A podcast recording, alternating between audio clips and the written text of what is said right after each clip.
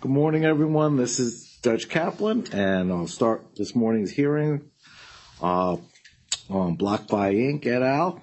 Uh, we have limited number of attorneys in the courtroom, as well as counsel and parties appearing remotely. Uh, to the extent parties who are appearing remotely wish to be heard, they're to use the raise hand function.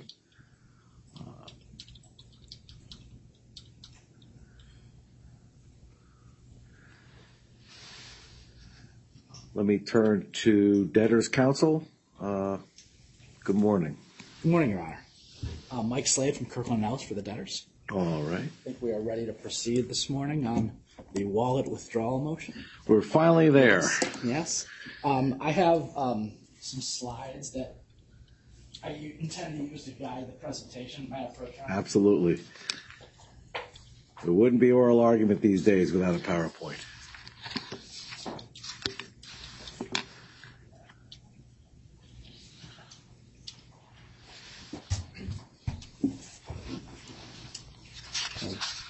Mr. Jacobson, we have those up? Okay. They're also available on the Kroll BlockFi website for folks that are participating in the hearing uh, over Zoom and would like to follow along. For the benefit of all, my intention is to hear uh, from the debtor first, let them prosecute their motion, hear from those who are supporting the debtor, and then to the objectors. Uh, and then, of course, I'm sure there's always a reply. Yes. Thank you, Your Honor. And Uh, Ms. Kovsky, my opposing counsel, I just want to thank her. We were able to work out a set of agreed stipulated facts that are on the docket at docket number 842. Those facts, along with the declaration of the amended declaration of Amit Cheela, which is on the docket at 822, plus the exhibits, those constitute the factual record for this particular hearing uh, by agreement. Um, and we have agreed there won't be any witness cross-examination at this hearing. We're ready to proceed to argument. Makes sense. Thank you. So thank you, Your Honor. And as you've noted, we are here at log last for the wallet withdrawal motion. And the particular issue being addressed today is whether post-platform pause actions were effective to give those clients rights against assets in the custodial omnibus wallets. We believe that they are not. And the relief that the debtors are requesting today is supported by the Official Committee of Unsecured Creditors and also what we believe to be the aptly named uh, Ad Hoc Committee of Actual Wallet Holders, which is represented by the Reed Smith firm. And during our argument today, I will refer to them as the Reed Smith Ad Hoc Group. And, Your Honor, the motion follows a familiar pattern in the BlockFi bankruptcy case.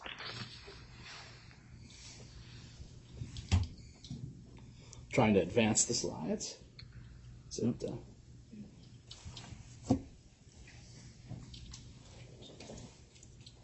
I can click through it. Okay, next slide.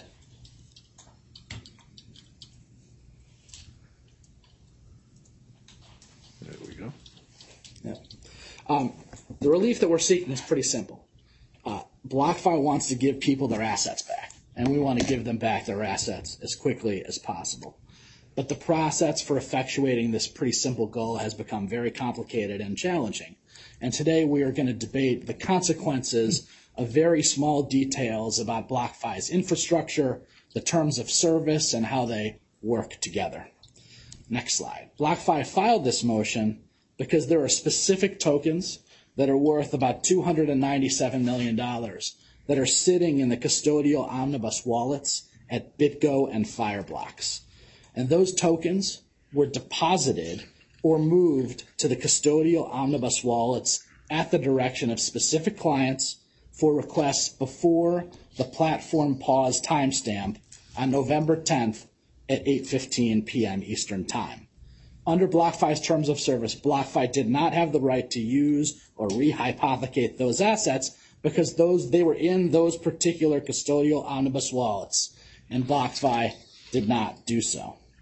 The tokens in those particular omnibus wallets are the property of the clients that directed them into those particular wallets before the platform pause.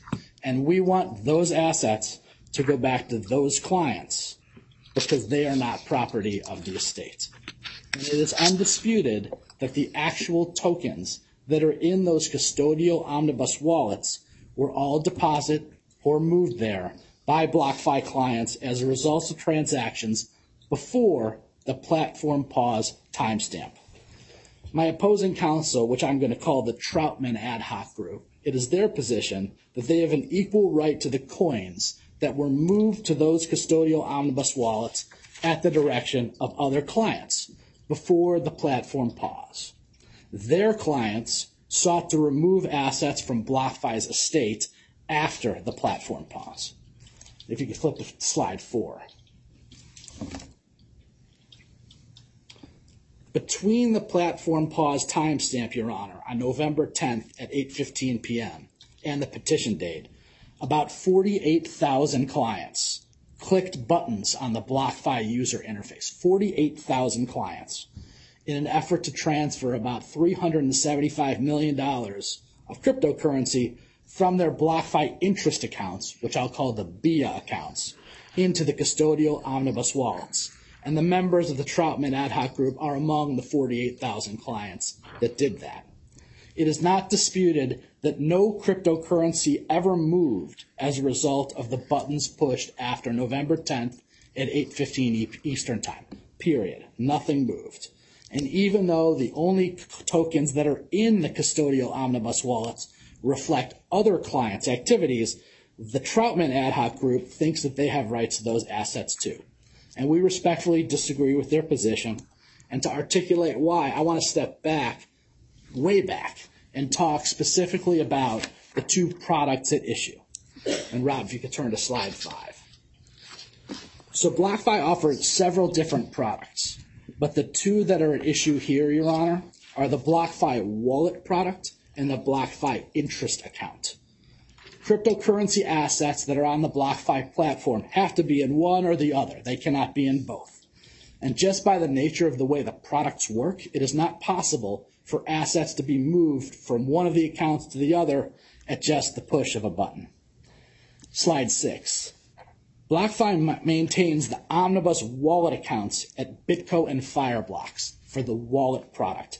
And Your Honor, I think you can think of the BitGo and Fireblocks accounts.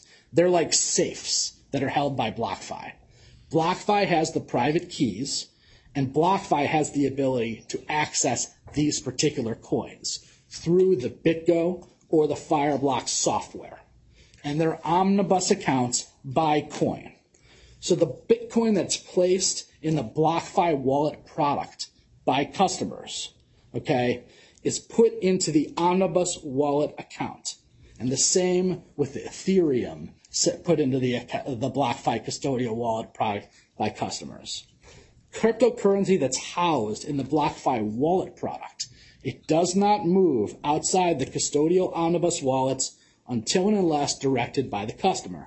And the terms of service are very explicit about this. The terms of service say that the title to the cryptocurrency in the BlockFi wallet shall at all times remain with you and shall not transfer to BlockFi, and that BlockFi shall not sell, transfer, load, hypothecate, or otherwise alienate cryptocurrency held in the BlockFi wallet unless specifically instructed.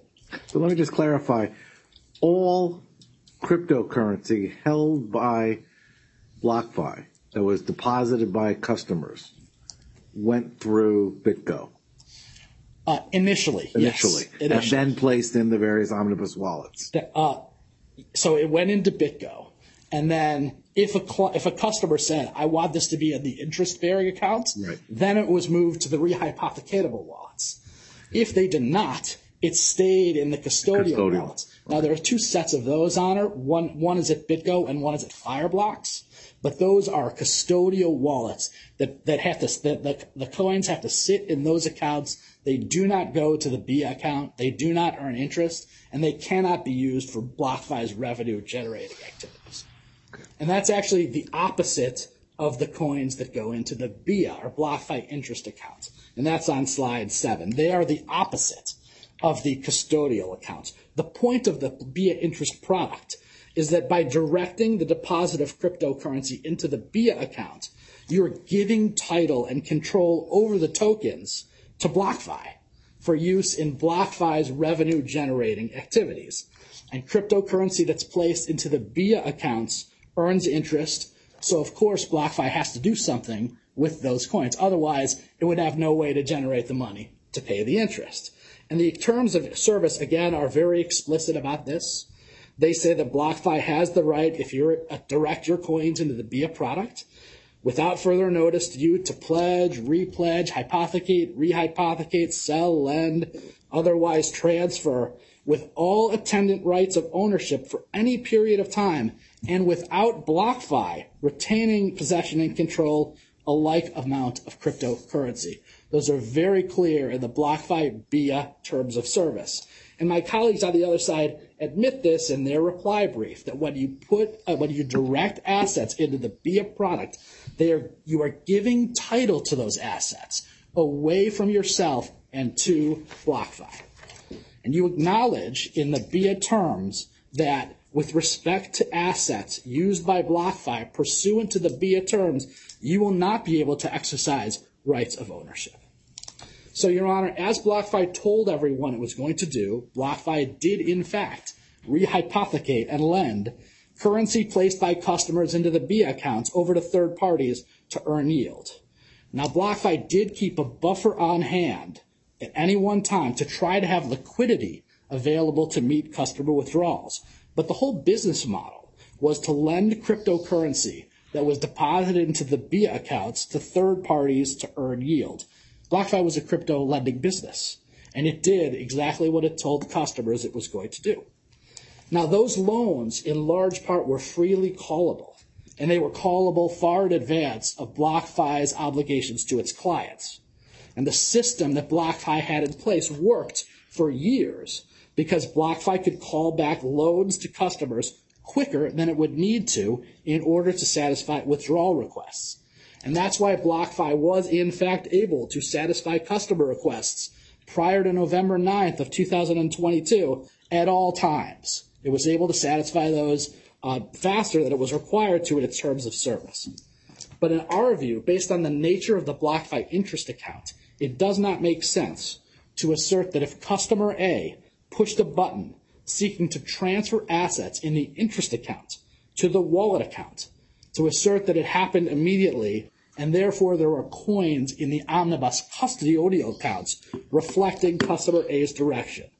That's not how the system worked. By definition, the movement of assets could not happen immediately because the asset transfers were manual. They were manual for a number of reasons. One is that the company deliberately divorced the user interface from the external actual assets in order to reduce opportunities for security breaches. But more practically, there might not have been assets available for immediate movement from BIA to wallet, precisely because of the nature of the product. Customers had allowed the assets in BIA to be lent to third parties, rehypothecated, and large portions of them were. So BlockFi might not even have possession of the assets to be able to move them from BIA to wallet. So if you move slide to slide eight, the reality is that the assets held for the BIA wallet, the BlockFi wallet product were in segregated wallets at BitGo and Fireblocks that BlockFi did not use to generate revenue. The assets in the interest accounts were in fact rehypothecated for revenue generated activities they were not commingled. And for one to be moved from one to the other, you actually have to move them from one to the other. So now I want to move to the November situation and talk about exactly what happened. Let's turn to slide nine, Rob. So as I talked about previously, throughout BlockFi's history, it had been able to process customer withdrawal requests in the ordinary course. Just an example, in, in June, when Celsius shut its doors, BlockFi was able to process all customer withdrawal requests. And Voyager, when it shut down its doors in July of 2022, BlockFi kept right on trucking. As prices reduced and the crypto market struggled a little bit, between June and November of 2022. Some clients decided that crypto was too risky. They wanted to pull their assets out of BlockFi and it processed billions of dollars in customer withdrawals. But that said, as the market has shown in the summer, the cryptocurrency market is very sensitive to market feedback. A single news article can have a huge impact on customer behavior. Tweets can kill or spike value at any moment. You can go to the next slide, Rob. Crypto, crypto Twitter, Your Honor, is nonstop, as I know you have experienced. I'm sure people are listening right now. And what I'm saying, for some reason I probably can't figure out, is probably moving the price of some cryptocurrency. But what happened in November of 2022 is pretty straightforward. Negative news caused a run on the bank at FTX. That's what happened. Now, if the FTX's disclosures to the world had been accurate, if it had been a real company and maintained assets one to one, that wouldn't have mattered because customers would have been able to withdraw their cryptocurrency as FTX had represented they would have been able to. Unfortunately, like it was a massive fraud and it failed and BlockFi was collateral damage and all of this played out over a week in November of 2022. Next slide. On November 6th, the CEO of Binance, which is one of the um, largest players, tweeted that he was going to sell all of his position in FTT.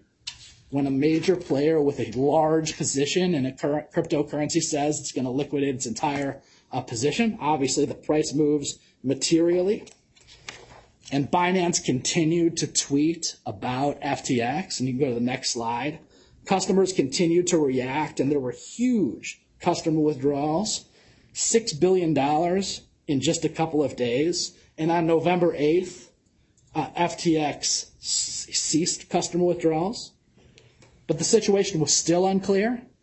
Okay, BlockFi didn't exactly know what was going to happen because Binance announced the next day that it was going to acquire FTX and stop the slide. Nobody knew what was going to happen, but the situation calmed down for at least a short amount of time. Then the situation flipped again. Next slide. The next day, on November 9th, the CEO of Binance changed his mind and he tweeted out, as a result of corporate due diligence, as the result of latest news reports regarding mishandled customer funds and alleged U.S. agency investigations, we have decided that we will not pursue the potential acquisition of FTX.com. Now that caused a massive run on the bank at FTX and they had to shut down their platform. BlockFi had to figure out what to do. It tried to get capital elsewhere. FTX had an obligation to provide capital. It provide, refused to do so. FTX's Alameda had posted additional collateral, as Your Honor knows, from the adversary that was pending in front of the court. BlockFi tried to access that, but was unable to immediately do so. And BlockFi began experiencing its own high levels of customer withdrawals and then it had to decide what to do under its own terms of service. And so the board thought hard about this, and BlockFi held out as long as it could. Go to the next slide. It had two meetings of the board on November 10th of 2022 at 9:30 in the morning. They thought about whether or not they should uh, stop customer withdrawals and freeze the platform. They decided to wait and see until what happened later in the day. Next slide. At 3:45 p.m., they had a second board meeting and held that they really didn't have any alternative because of the level of custom withdrawals and the liquidity issues that they were facing. It was in the company's best interest to pause platform activity.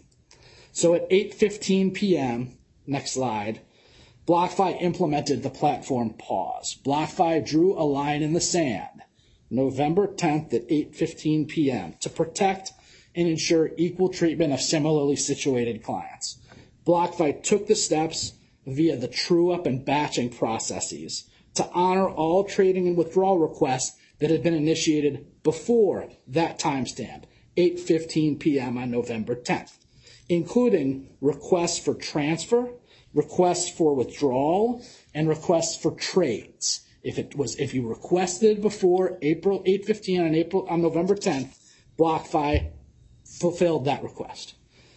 But BlockFi stopped all other processing of transaction requests. And so if you pushed a button on the user interface to request a withdrawal from the platform, a transfer to the uh, the wallet account or a trade after that time period, it was not fulfilled. If a client tried to make a loan payment after the platform pause timestamp, uh, that request was never recognized. And Your Honor authorized us via your scratch order, which is at docket 754, to send that money and any future loan payments that the clients might make back to the clients immediately because those transactions were never processed and effectuated. No transactions initiated after the platform pause timestamp were completed. And BlockFi had the right to do this. In fact, this possibility was expressly contemplated by the terms of service, as it had to be. BlockFi had to have put in place processes to protect clients in a downside scenario, and that's what it did. So let's move to some of those. Slide 19 shows the general acknowledgement by all users of the platform that they have to agree, read, agreed, and understood the BlockFi terms of service, which were written to protect the company and clients. The next slide. This is a key uh, term of service, Your Honor, and in fact, it's written in not just the general terms of service, it's, it's part of each product. The wallet product, the BIA product, the BIA product for international client, the private client terms of service, Every client agrees. So there are, since two sets of terms of service. There's the general and then account specific. There are several sets of terms of service, and basically they they apply depending on what you're doing. The general terms apply at all times. The wallet terms apply when you're uh, to to wallet related transactions. The BIA term applies to BIA term related transactions, and multiple sets of terms might apply depending on what specifically you are doing. it, it is more often the case than multiple sets of terms would apply. And in fact, th- this specific term was listed multiple places because it had to be applicable in many different circumstances, and people had to agree that you know, BlockFi might experience, among other things, extreme market conditions or other operational and technical difficulties, which could result in the immediate halt of transfers and withdrawals of cryptocurrency, either temporarily or permanently. And this is a warning, and it appears in the terms of service for all products. And the reason it's there is because BlockFi must take action in some circumstances to protect customers. I mean, BlockFi was not in a position to satisfy all demands for withdrawal off the platform and was not in a position to satisfy the demands for people to put names in the client property in the client's name in the wallet accounts because it didn't have control of specific certain enough assets to do so.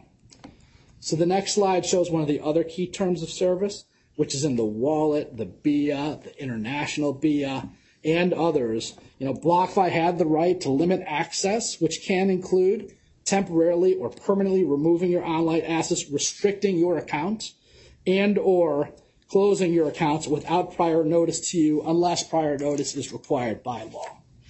And there's also a set of terms of service, the next slide, in the general terms of service, which generally give BlockFi the right in its sole discretion to suspend use at any time and without notice to you, and to cancel orders or transactions in its discretion. That's in the general terms of service applicable to every client and every transaction. And so BlockFi's platform pause was announced to clients via Twitter and via Reddit, which are the sources that are most likely to be used by BlockFi clients. And it definitely was not a secret in fact, it was publicly reported shortly thereafter. The next slide shows just some of the public reports. Um, the Wall, uh, the Bloomberg reported it 15 minutes after it happened. Wall Street Journal reported it an hour or two later. Even the leading sing- report uh, in Singapore, the leading paper in Singapore, reported it before anybody woke up the next morning in Singapore. And it's not disputed what BlockFi actually did as a result of the platform pause, and that's shown in the next slide, slide 24. BlockFi shut down all substantive transactions as of the platform pause. Users could go onto the platform, they could view balances, and they could click buttons, but no transactions were actually consummated. No substantive action requested after the platform pause was processed. Now, Your Honor, FTX's demise and BlockFi's platform pause all happened very fast. And BlockFi could not immediately turn off a number of the internal and external functions that were part of its system. And that is what caused some of the communications that some of the objectors to our motion have cited to the court. The user interface was not able to be turned off immediately. It was extremely complicated to get that process complete. The user interface remained on, and clients could push buttons to request a transfer. The user interface would change to request reflected transactions, even though they never happened. And users continued to receive automated emails as they had pre-pause. And all of this happened because of the technical issues involved in changing the user interface and the related internal functionality, which took a significant amount of time. Next slide. So BlockFi, right after November 10th at 8.15, started working on disabling the functionality of the platform. And nobody knew right at the beginning how hard it would be or how long it would take. Along the way, BlockFi did take actions to try to tell people that platform activity was paused. And so let's go to the next slide and start with this timeline. So November 10th at 8.15 p.m. is when BlockFi implemented the platform pause and communicated that to the world uh, to, on the places most likely to be seen by BlockFi clients. Next slide. The BlockFi engineers immediately started working on the problem. In years of operations, no one had tried to disable functionality. Had, had, the system had worked well for years. And at first, they didn't know what would be required or how long it would take. Within about 10 hours, they knew it was going to be more complicated than they feared. So click next slide, Rob. The engineering team, what they did was they posted what's called an in-app message. Your Honor might have seen these sort of messages on your phone, right? You, you open up an app and it's the first thing that pops up. And these are warnings. Starting at 1214 on November 11th, any user who accessed BlockFi had to click on this pop-up message before they clicked on anything else on the platform. This is the first thing that popped up. And I want to focus on this message a bit. Next slide. It's a dismissible message. So that it was reasonably straightforward to add it to the app. And it's the first thing that anybody saw. And it explicitly said that given the FTX situation, BlockFi was not able to operate business as usual and was limiting platform activity immediately as permitted by its terms. BlockFi did not know how long the pause would last. And after this time, next slide, to access your BlockFi account at any time after this was posted, you had to click a button that said, got it. Okay, got it. Affirmatively dismissing the message that platform activity was suspended. And even after this was posted, as I mentioned earlier, tens of thousands of BlockFi clients still clicked got it and then went and hit transfer and tried to do transactions on their phone.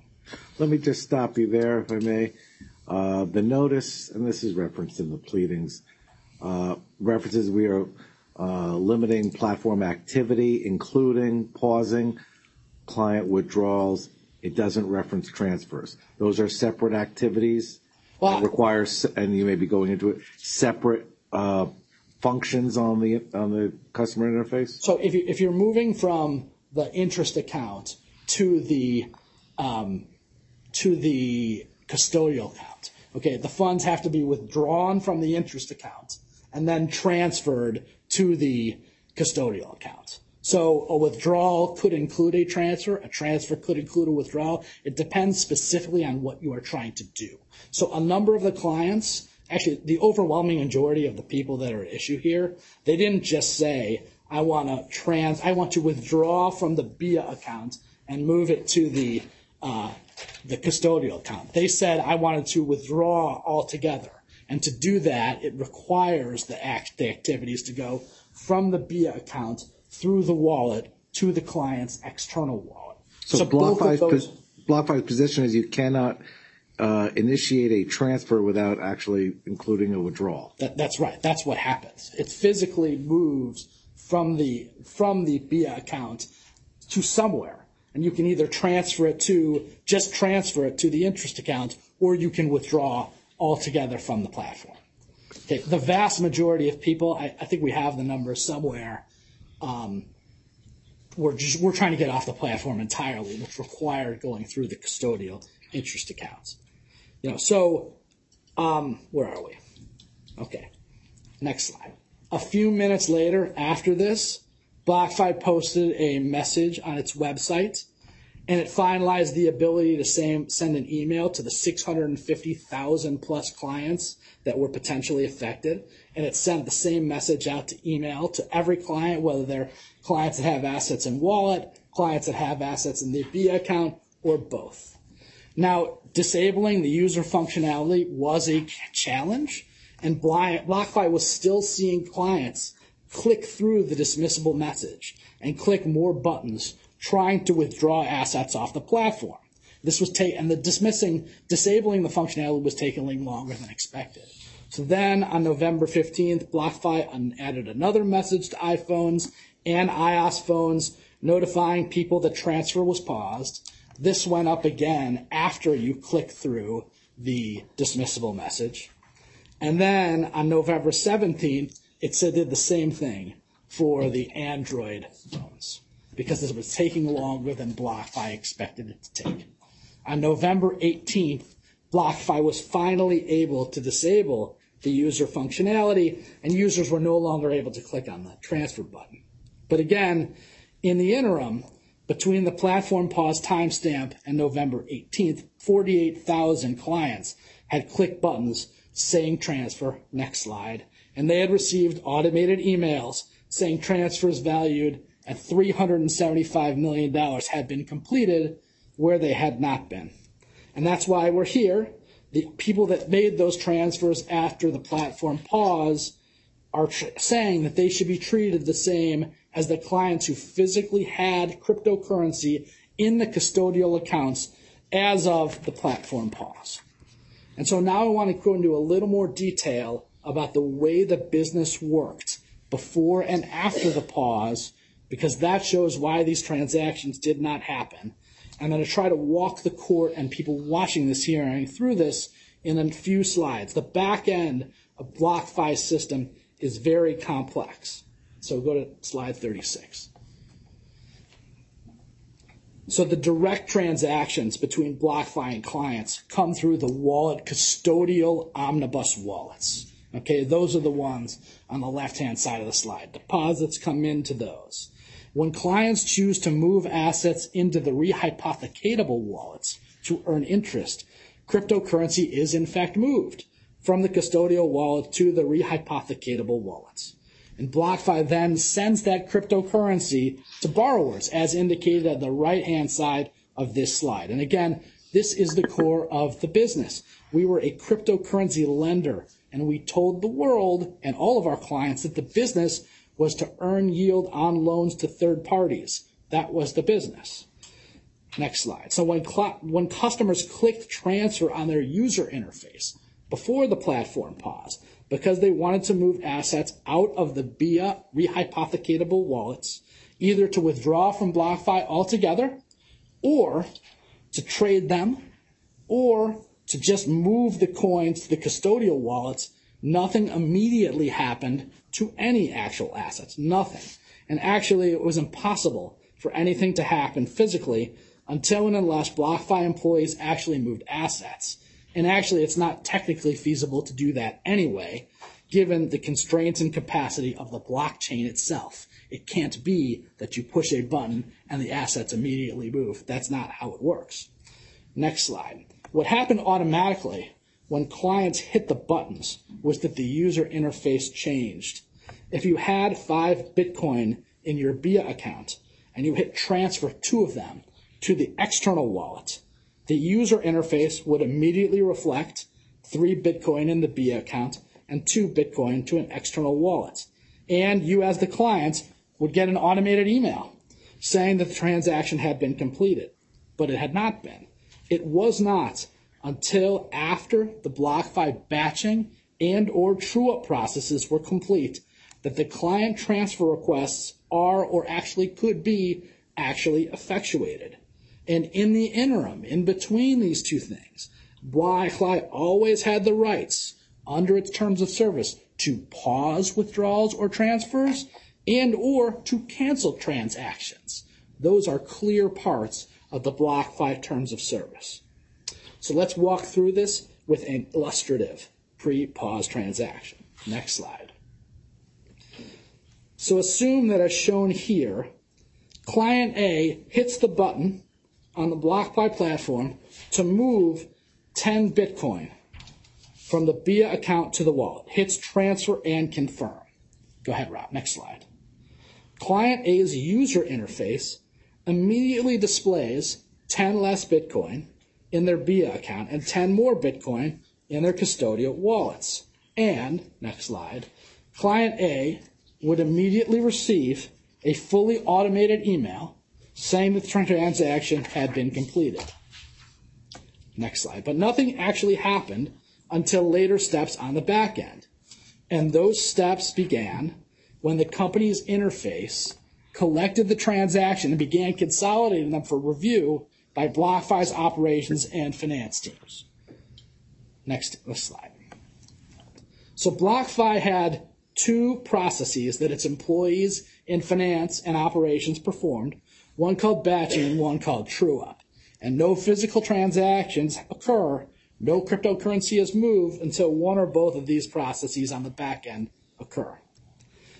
What BlockFi does on the back end depends on the nature of all clients' collective requests on the front end within a specific time period.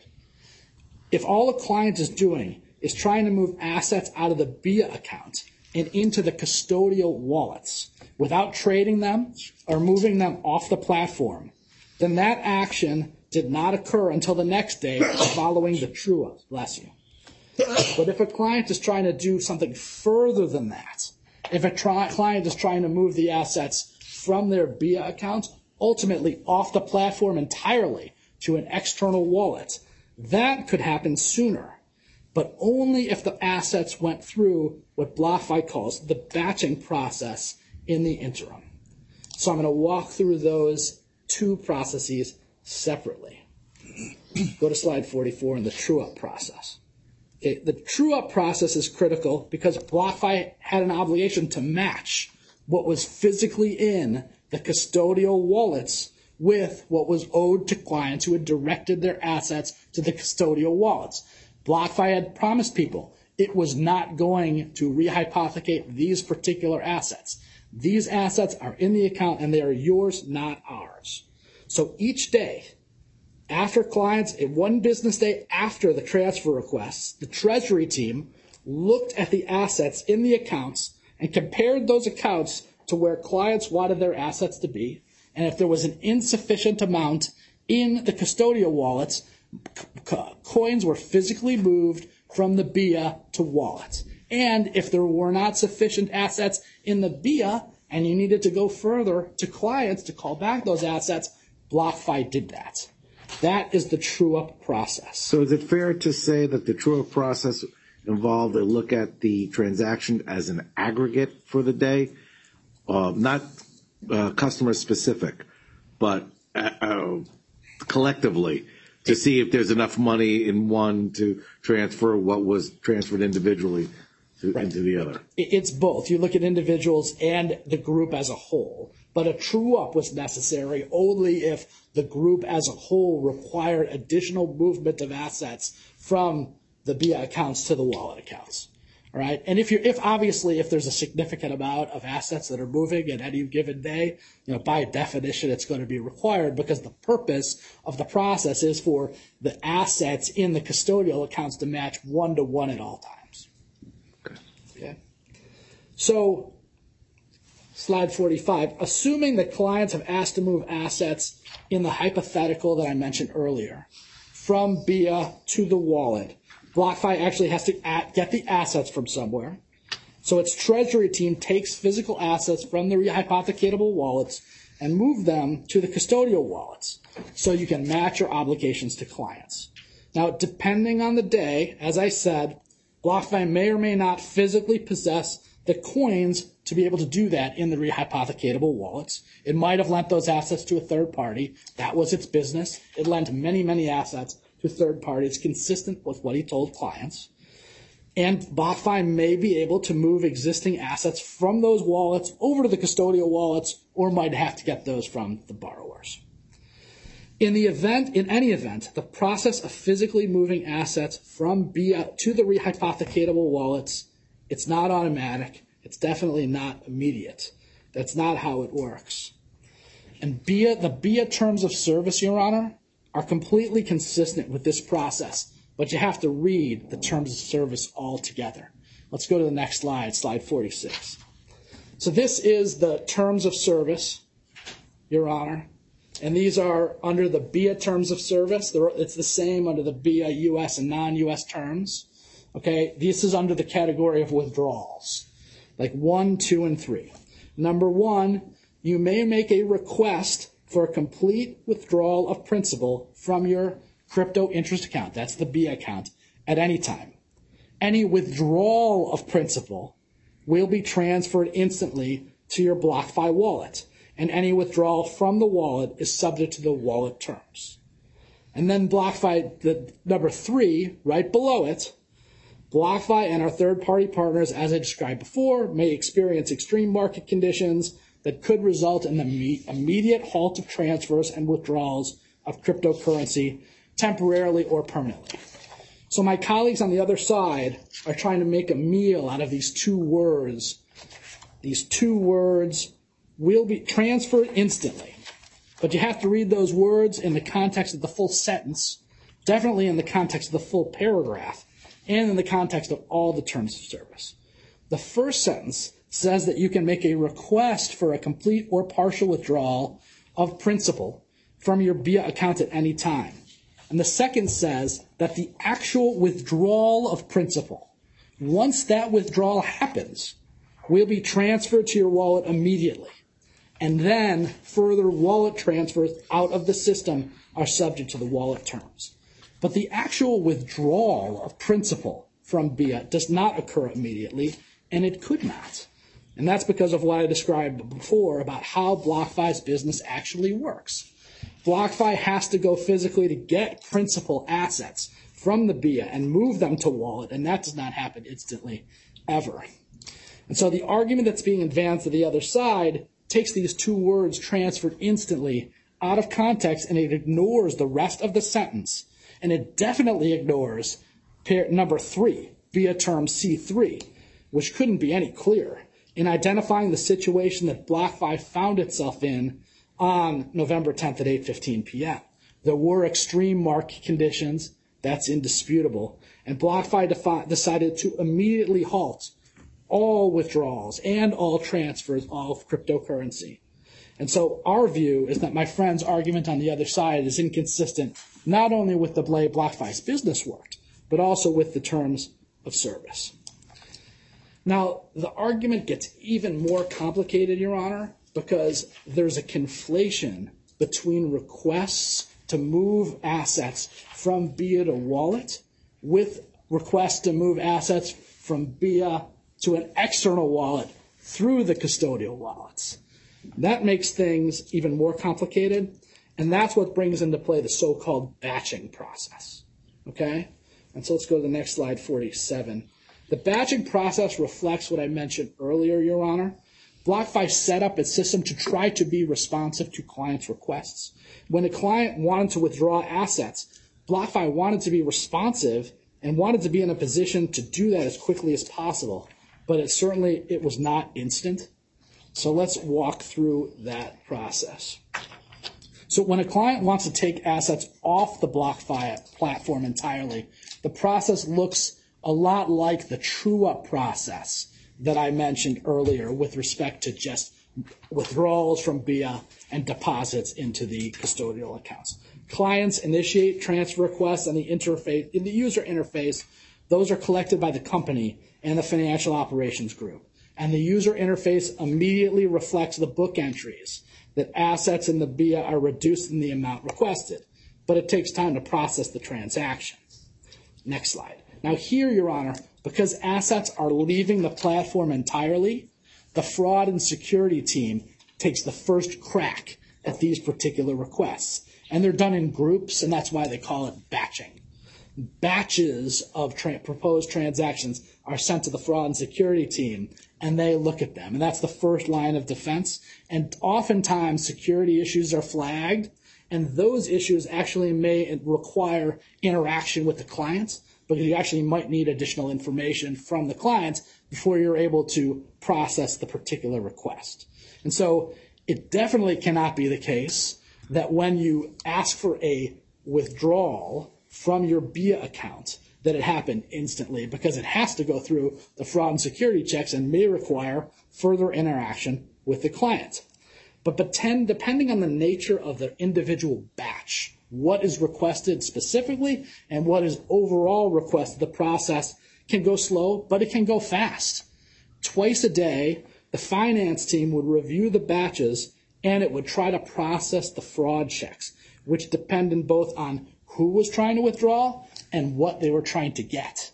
It might be different if you were asking for a withdrawal of cryptocurrency or if you were asking for a withdrawal of cash through a wire or through an ACH. The debtor systems had in place an 18 hour fraud check for any crypto withdrawal. It was actually quicker if you wanted to get a cash withdrawal because of the back end systems. So what happened was that valid requests were sent to the BitGo account. That was the smaller account that directly interacted with the clients. Those were where the crypto asset requests were sent once they were validated. And the cash requests were sent to Silvergate for wires or ACH. If Silvergate had enough cash, the cash would go out the door. If it did not, it had to get the cash, either by liquidating the crypto or getting cash somewhere else. If BitGo had enough crypto in the form of the specific coin requested to meet the withdrawal request, the whole batch, then once the request passed the fraud check, it would batch out the crypto to clients. And again, that was only if the BitGo account had enough. It didn't have to itself go to the other account at Fireblocks to get crypto to send out the door. So depending on the day, cryptocurrency withdrawal requests could either be consummated during the batching process if there was a limited number of requests, depending on what was in the BitGo account to begin with, or it would have to go through a separate mini true up process where cryptocurrency was physically moved to effectuate the transaction. It just depended on the day. Like, for example, my colleagues on the other side found one time that this had happened where there was a same day withdrawal request that actually was processed. And it was processed because this was in July of 2022, I believe. And it was processed because there was an intraday batching system that BlockFi was able to effectuate. The process was certainly not instant, and the process was done exactly consistently with the BlockFi terms. So if you go to slide 50, Rob, the bottom line is that no withdrawal request, whether it was a withdrawal from BIA to the custodial wallet or withdrawal from BIA to the external wallet through the custodial product, none of them were instant. Every single one of them had to go through BlockFi's back-end systems. And that was not, that was true for every transaction before the program pause period. Now let's talk about the attempted post-pause transactions Let's go to slide 51. So my friends on the other side are arguing that because they clicked transfer and confirm on the user interface during the eight day period between November 10th at 8.15 p.m. Eastern and uh, November 18th when we shut down the system, as did 48,000 people trying to move $375 million of cryptocurrency. Their argument is that they clicked the buttons as they could have done pre-pause. Next slide the user interface, as it had done pre-pause, displayed that the transaction had been completed. Next slide. And as had occurred pre-pause, they received an automated email saying the transaction had been completed. And, in fact, as had happened pre-pause, next slide, BlockFi's system had internally collected the transfer requests for review by the team. But BlockFi did not and could not conduct any of the back-end processes after the platform pause. Doing so would not have treated clients fairly and would certainly have not treated them equally, given that other clients had assets in the custodial omnibus accounts that were attributable to them. And actually moving more cryptocurrency from BIA to the custodial wallets would be unfair to the remaining clients that were at BIA. The argument being made by my opponents is that clicking the button saying transfer creates an ownership interest in assets that were already in the custodial omnibus accounts because other clients had directed those assets to be there. But that can't be right in our view. The assets that are in those custodial accounts today belong to those other clients. And I want to end by kind of just level setting on the current state of affairs. And you can go to slide 58, Rob. So sitting here today, we have about 297 million when you round up of cryptocurrency um, that is sitting in the omnibus custodial wallet accounts at BitGo and Fireblocks, and that matches almost to the dollar the wallet claims that are attributable to those clients who had assets in the product as of the platform pause. And separately, we have about one two billion dollars in claims for clients who, as of the pause, had directed clients to the BIA product and permitted BlockFi through the terms that we went through to rehypothecate and lend those assets out to a third party in order to earn yield. Those are assets that BlockFi had title to, not the individual clients. Now, when we read the initial objection, we actually weren't clear, and we thought that what they were asking was for assets to actually be physically moved from the rehypothecatable wallets over to the custodial wallets to address the post-pause requests.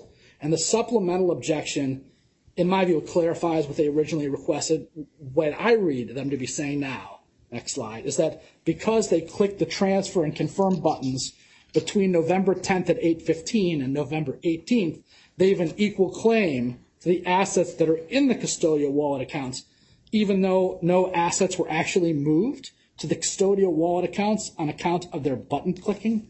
We don't agree with their theory, but the effect would be, of course, to just more than double amount of the wallet claims against the same pool of assets sitting in the custodial wallet accounts.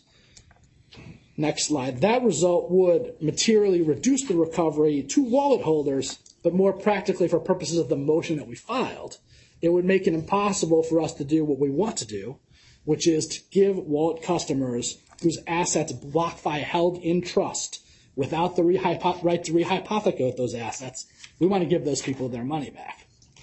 And so, next slide. What we're asking the court to do is overrule the objections and allow the debtors to do what we've been trying to do since the motion was filed. There is a pool of cryptocurrency in the custodial wallet accounts that was directed there by specific customers and placed there by BlockFi employees on the premise that those specific assets belong to those specific customers. BlockFi promised to give those coins back to the clients, and that's what we want to do. And as Your Honor knows, you know, time is often the enemy of a creditor in bankruptcy, and we've been trying to get these assets out the door to these people for some time funds on hand at the company. They're sitting in accounts. Obviously, they're targets for all sorts of potential creditors. So I don't blame anybody for trying to get at those assets. They are sitting there, and we are taking the position that those, that is not property of the state. We want that assets to go out the door. Uh, largely, this is an intercreditor fight about who gets those particular assets, Your Honor. Our position is that it's pretty clear. It's the people who put those assets there in the first place on the premise that the debtors wouldn't have a right to move them. The creditors committee is reserving their right to pursue, pursue preferences depending on when those assets were moved to the custodial accounts. They're suggesting there might be clawbacks from the wallet. And there's a suggestion in the other side that the wallet account isn't big enough. Maybe there should be more assets in the wallet account. But what that highlights, Your Honor, is the fundamental reality a line in the sand had to be drawn by the debtors pre petition, and it has to be drawn here by the court.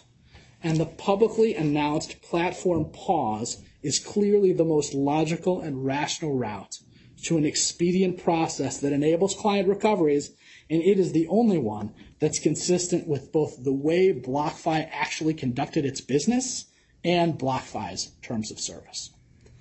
So unless Your Honor has any questions, that's all I have for now, subject to rebuttal. No, not at this time. Thank you. Thank you, Your Honor.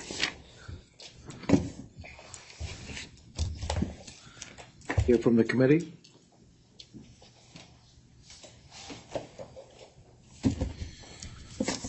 Uh, good morning, Your Honor. Kenneth Aulet of Brown Rudnick for the official committee. Uh, we agree with the relief that the debtors are seeking here, but we come at it from a little bit of a different perspective. Every single one of BlockFi's customers was promised their money back and is entitled to their money back. The issue is it's just not there. And that's why we're here today, because BlockFi does not have the money to meet all of its promises to return money to its customers. And so the role of this bankruptcy is to resolve those competing entitlements to funds in the fairest and most equitable way consistent with the bankruptcy code. And so we view this less as a question of contractual interpretation as what actually happened and what was BlockFi actually able to do. So it's undisputed that there are sufficient funds segregated for the pre-pause uh, wallet holders. Uh, if no additional funds come in to the wallet, those people can be paid in full, they can recover their property, and they don't have to further deal with this bankruptcy. Subject to potential clawback. Correct, Your Honor. And as we know, it's not them being in the wallet that's the issue with potential clawbacks. It's it coming out of the BIA accounts. Uh, so from our perspective, like I said, the debtors have talked about the contractual and notice issues, but we don't actually see that as relevant because I think the debtors have the better of that argument. But even if they don't, what that means is the debtors breached their contracts. And they breached a lot of contracts, unfortunately. Every account holder was entitled to withdrawal of their funds in full, and they're not going to be able to get that.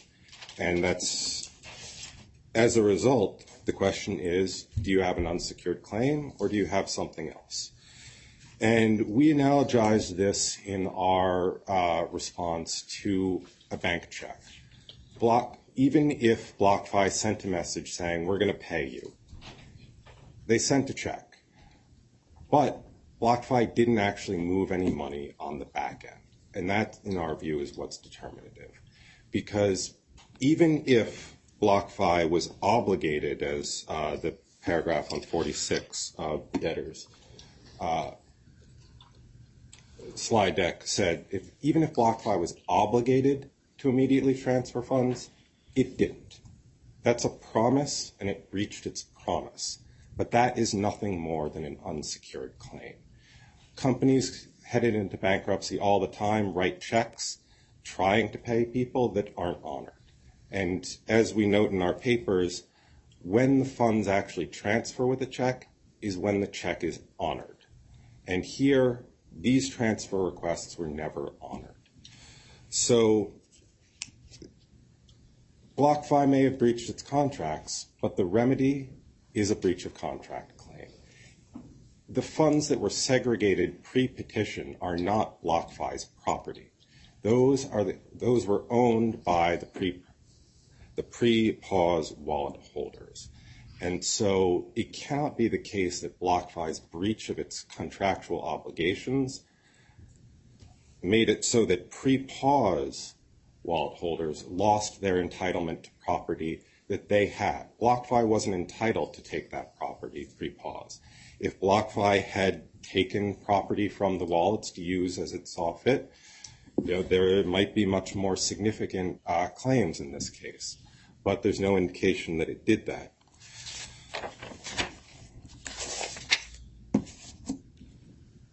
And we don't challenge anybody's for trying to get their money back. like we said, everybody was owed their money back.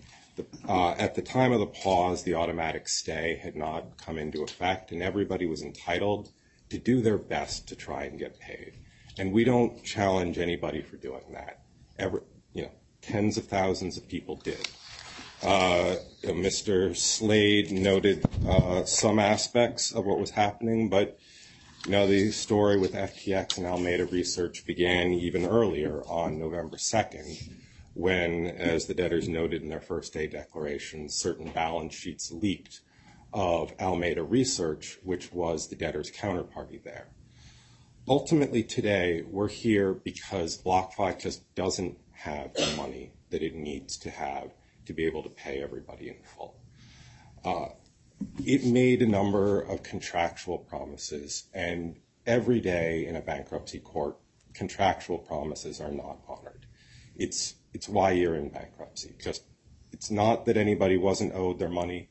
The money just isn't there today. And so as of the pause date, BlockFi did announce it was halting withdrawals. I think that it's a fair reading of how the BIA accounts work, that if you're taking money out and putting it into a wallet, or you're taking it off the platform entirely, you're getting paid on an unsecured claim. That sounds like a withdrawal to me, but in our view, you don't need to dance on the head of the pin of all these contractual arguments. You don't need to look at what notice was actually provided, because at the end of the day, even if BlockFi was not entitled to enact the platform pause, it did. BlockFi stopped honoring withdrawals, stopped honoring transfers, stopped honoring everything, because it knew that at that moment, it didn't have the funds it needed to satisfy debts in the ordinary course.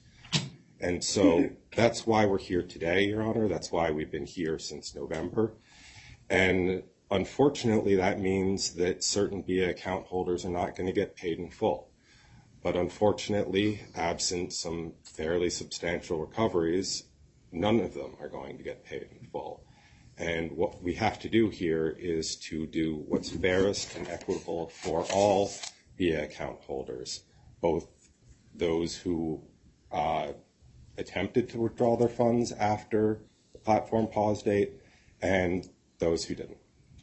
Uh, and so, Your Honor, we'd request that uh, you find that the platform pause transfers did not give customers a right to wallet funds that had not been segregated for their benefit. All right. Thank you, counsel. Anyone else on behalf of the debtor in support of the debtor's motion? Mr. Gwynne, I see your hand raised. Uh, I think you need to, uh, you're on mute. Can you hear me? Now we can. Thank you, Your Honor. Uh, good morning. Kurt Gwynne from Reed Smith on behalf of the ad hoc group of actual wallet holders who are identified uh, by name in footnote two of our response in support of the motion, just docket item number 826. Uh, our clients had assets in the wallet accounts prior to the platform pause. Neither the debtors nor the Troutman ad hoc group deny that our clients own their assets in the wallet account. The Troutman ad hoc group, however, seeks to share in the assets of the actual wallet holders. As a matter of law, Your Honor, there's no basis for the Troutman ad hoc group to request or for the court to grant the Troutman group an interest in assets that belong to someone else. Here, the actual wallet holders. The Troutman group's assertion of a right to someone else's property is itself based on a fiction. There's no factual dispute that the Troutman group's BIA assets remained in the BIA. That is all the court needs to know to determine that the Troutman group has no interest in other clients' assets in the Wild account. What does not matter, and I see this largely the way committee counsel does, Your Honor, what does not matter is the notice, whether any notice was given or what it in fact said. What also does not matter here are the terms of conditions with respect to the Troutman group or the terms of service. Um, why are those, the notice and the terms and conditions of service, irrelevant as applicable to the Troutman group? Because at bottom, at the end of the day, none of their assets were transferred to the Wild accounts. So even assuming that the Troutman Group is right about the notice or the terms of service or both, and I'm not saying they are, but even if they were right about both of those things, the bottom line is their assets were never moved to the wild account. So as committee counsel said, at most, the Troutman Group has a breach of contract claim against the debtor because their assets were not transferred to the wild account. But what the Troutman Group does not have is the right to share in the assets of clients that were transferred to the wild account and are indisputably property of clients like the ad hoc group of actual wallet holders. As the Supreme Court recognized in 1962 in the Pearlman case, quote, the Bankruptcy Act does not authorize a trustee to distribute other people's property among a bankrupt's creditors, close quote. The same is true under the Bankruptcy Code. So for those reasons, Your Honor, the ad hoc group of actual wallet holders respectfully request that the court grant the motion, which was filed on December 19th of 2022, and permit the debtors to do what the Bankruptcy Code already permits, to return the actual wallet holders' property to those actual wallet holders. And that's all I have, Your Honor, unless you have questions for me. No, thank you, Mr. Gwynne. Thank you, Your Honor. Is there anyone else in support of the motion? All right, then let me turn to Ms. Kovsky. Good morning, Ms. Kovsky. Good morning, Your Honor.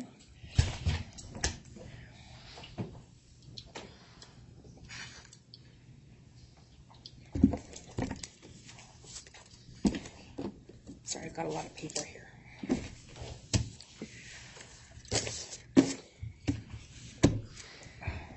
Good morning, Your Honor. Deb Troutman Pepper for the Ad Hoc Committee of Wallet Account Holders. Um, I don't have a fancy PowerPoint presentation like the debtors, and unlike the estate, I don't have nine lawyers present here. Um, my clients don't have a virtually unlimited war chest. They've just got me. The members of the Ad Hoc Committee are just ordinary customers of BlockFi. They're not wealthy. They're not well-financed. They're just trying to get fair treatment by the debtors to whom they entrusted their digital assets.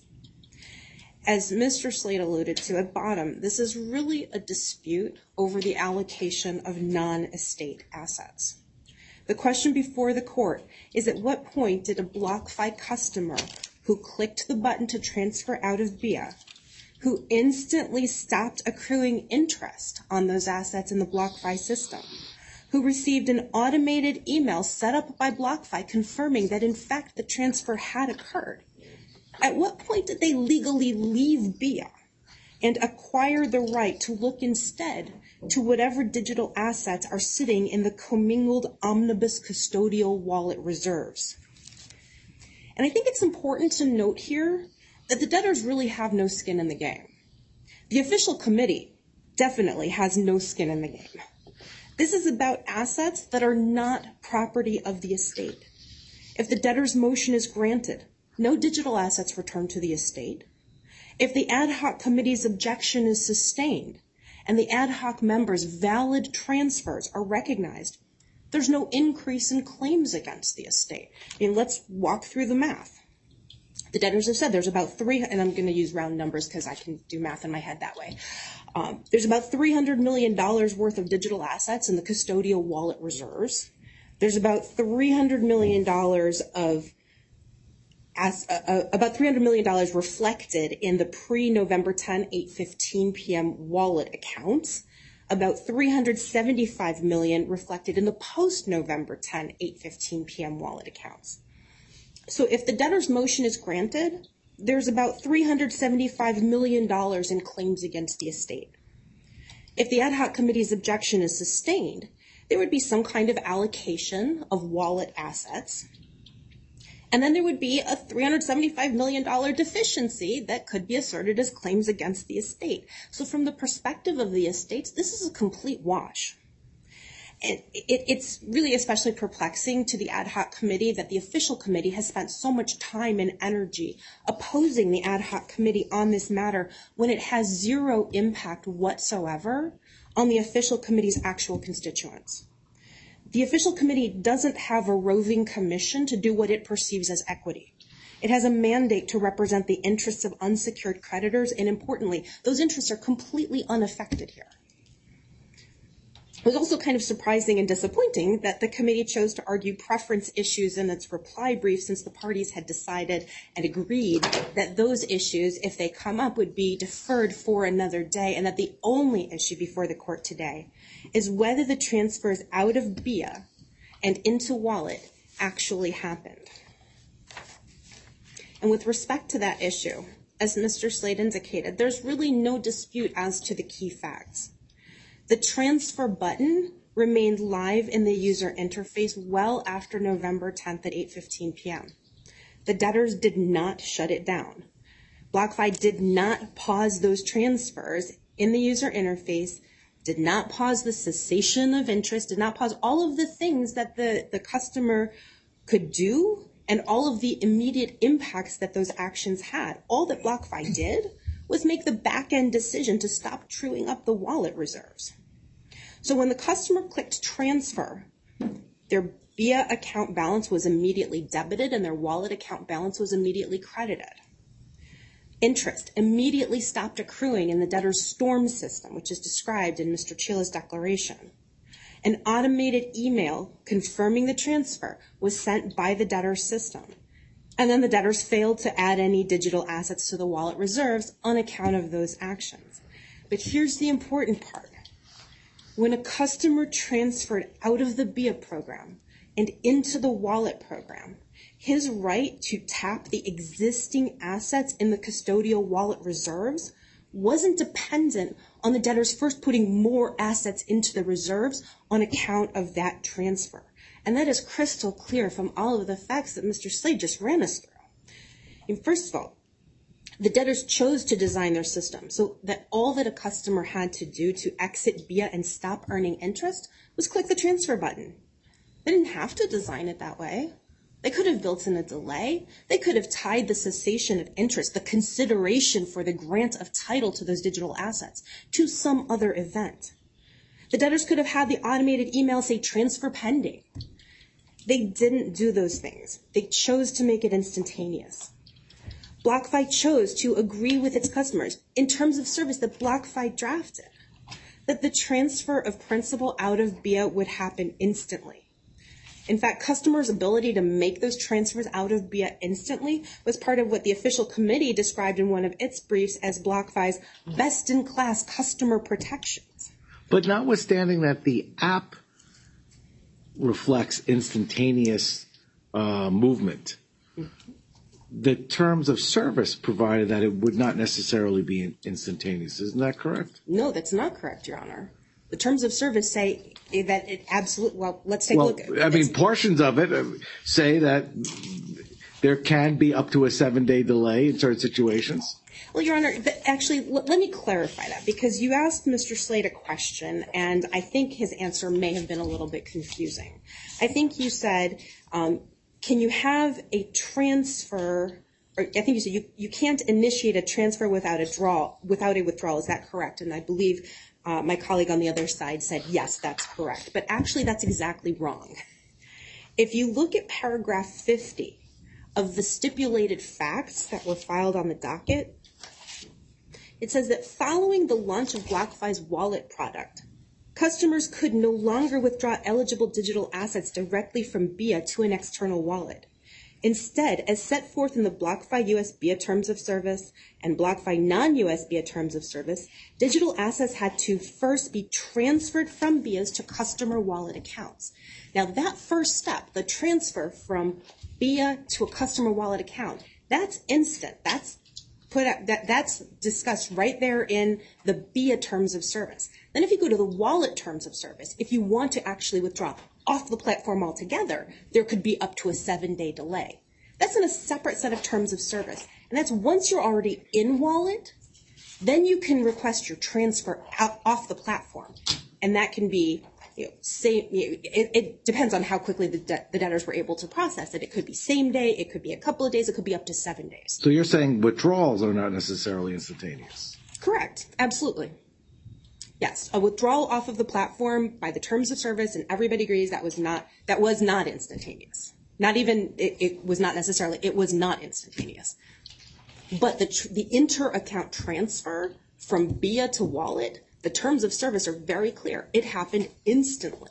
And the debtors would like the court to believe that instantly in that context actually means, well, after we perform all of our back-end true-up processes or batching processes, then we'll instantly transfer you out of BIA and into wallet.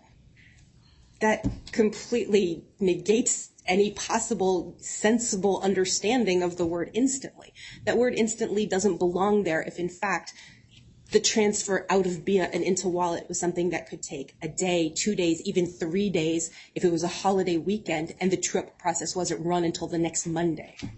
Now, I didn't question too much your adversaries. I don't want, want to be fair to you, but I do have a question. Sure. And uh, overall, let me say I accept your views of what instantaneous should mean and the impact and the difference and the distinction between transfer and withdrawal.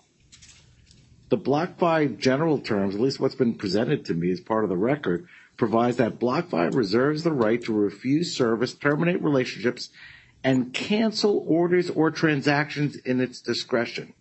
If at the end of the day, it retained the ability to cancel what may have been an instantaneous transaction, what difference does it make?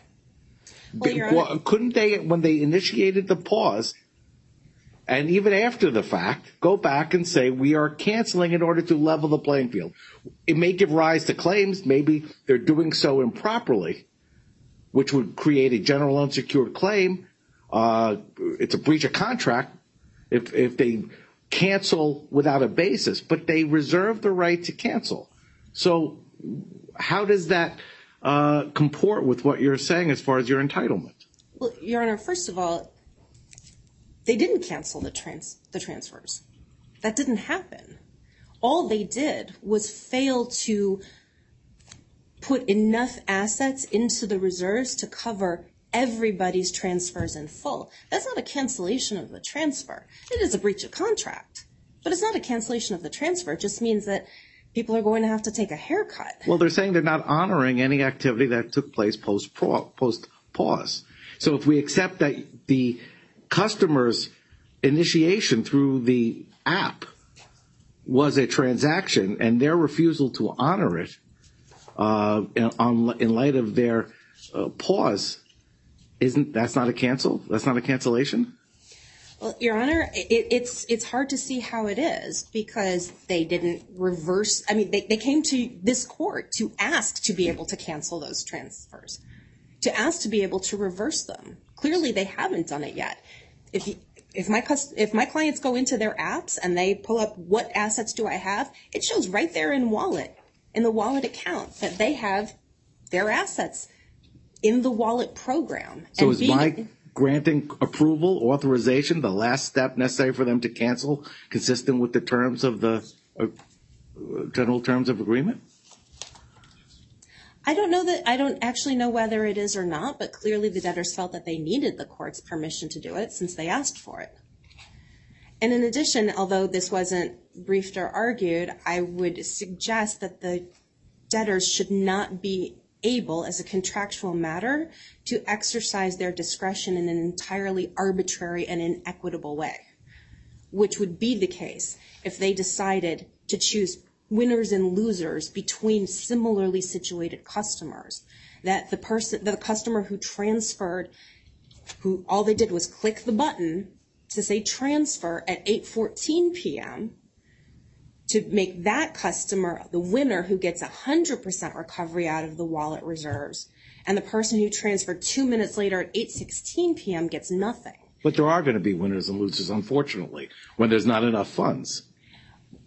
Your Honor, there are going to be winners and losers because there are not enough funds because the debtors do not have enough assets to pay everyone in full. But that doesn't mean treating similarly situated customers differently.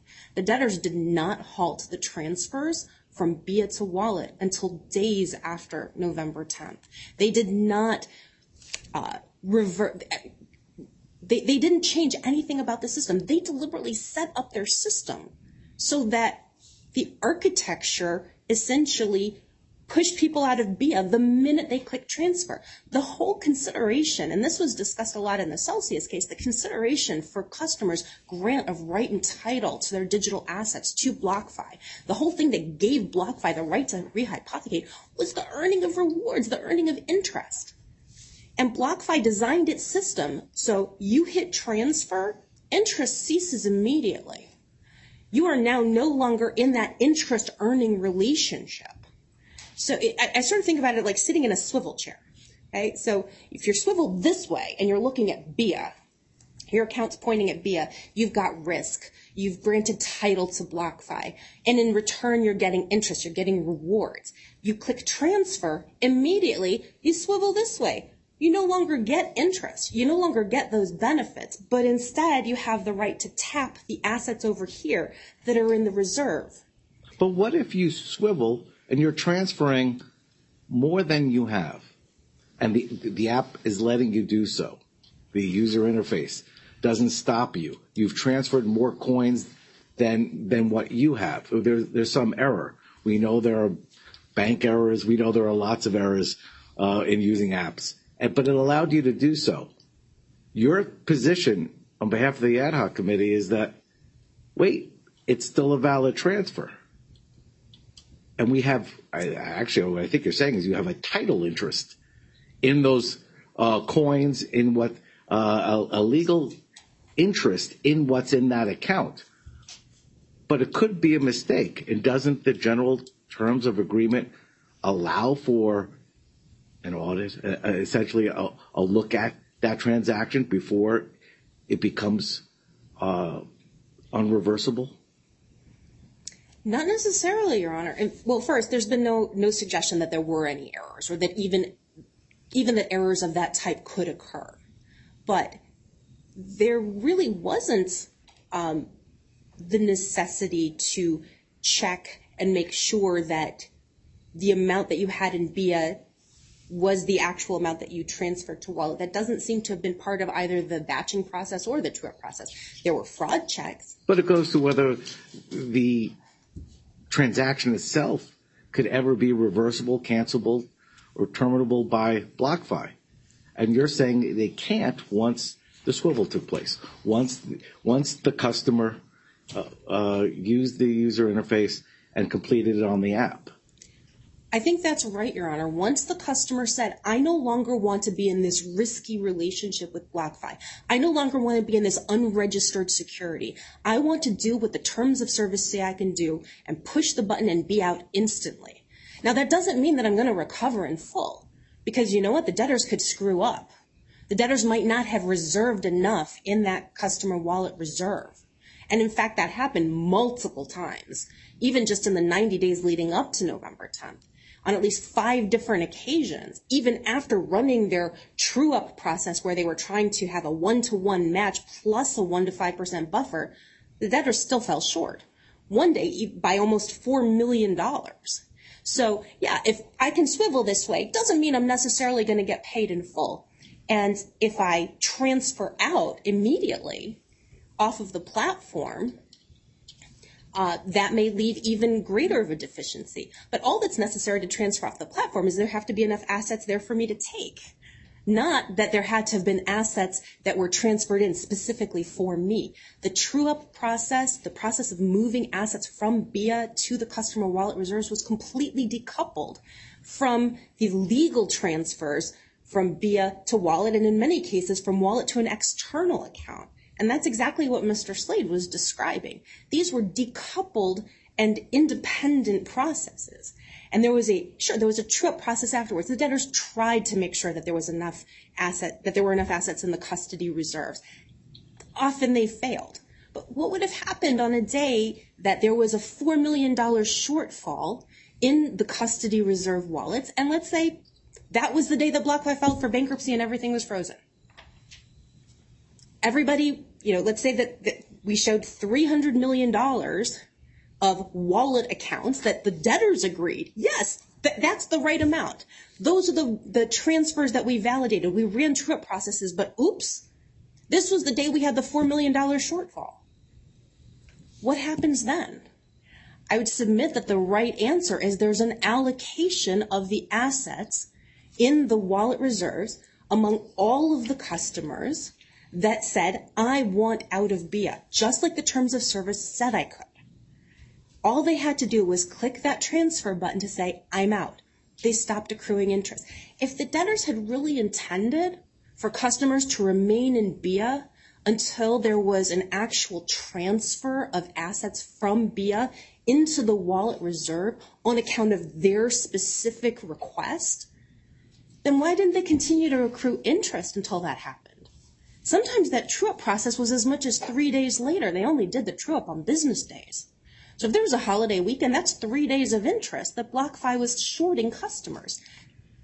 Now, I, am not assuming that BlockFi was cheating its customers. I'm assuming that BlockFi built its architecture to reflect the legal reality, which is that once you click that button, you're no longer in BIA. Doesn't mean you're going to recover in full. The wallet reserve may not be fully funded. That happens. It happened multiple times before the pause. It certainly happened by the petition date. But that doesn't mean that customers who exited BIA don't have the right to swivel this way and look to that undifferentiated mass of assets that, by the way, do not get allocated to any particular customer. And in fact, some of them didn't even end up there. If you look at Mr. Cheela's declaration, didn't even end up there as a result of customers transferring from wall, from BIA into wallet because the BitGo custodial wallets were also used as the on-ramp for all assets onto the platform. Some of those were just deposits that were coming in from outside.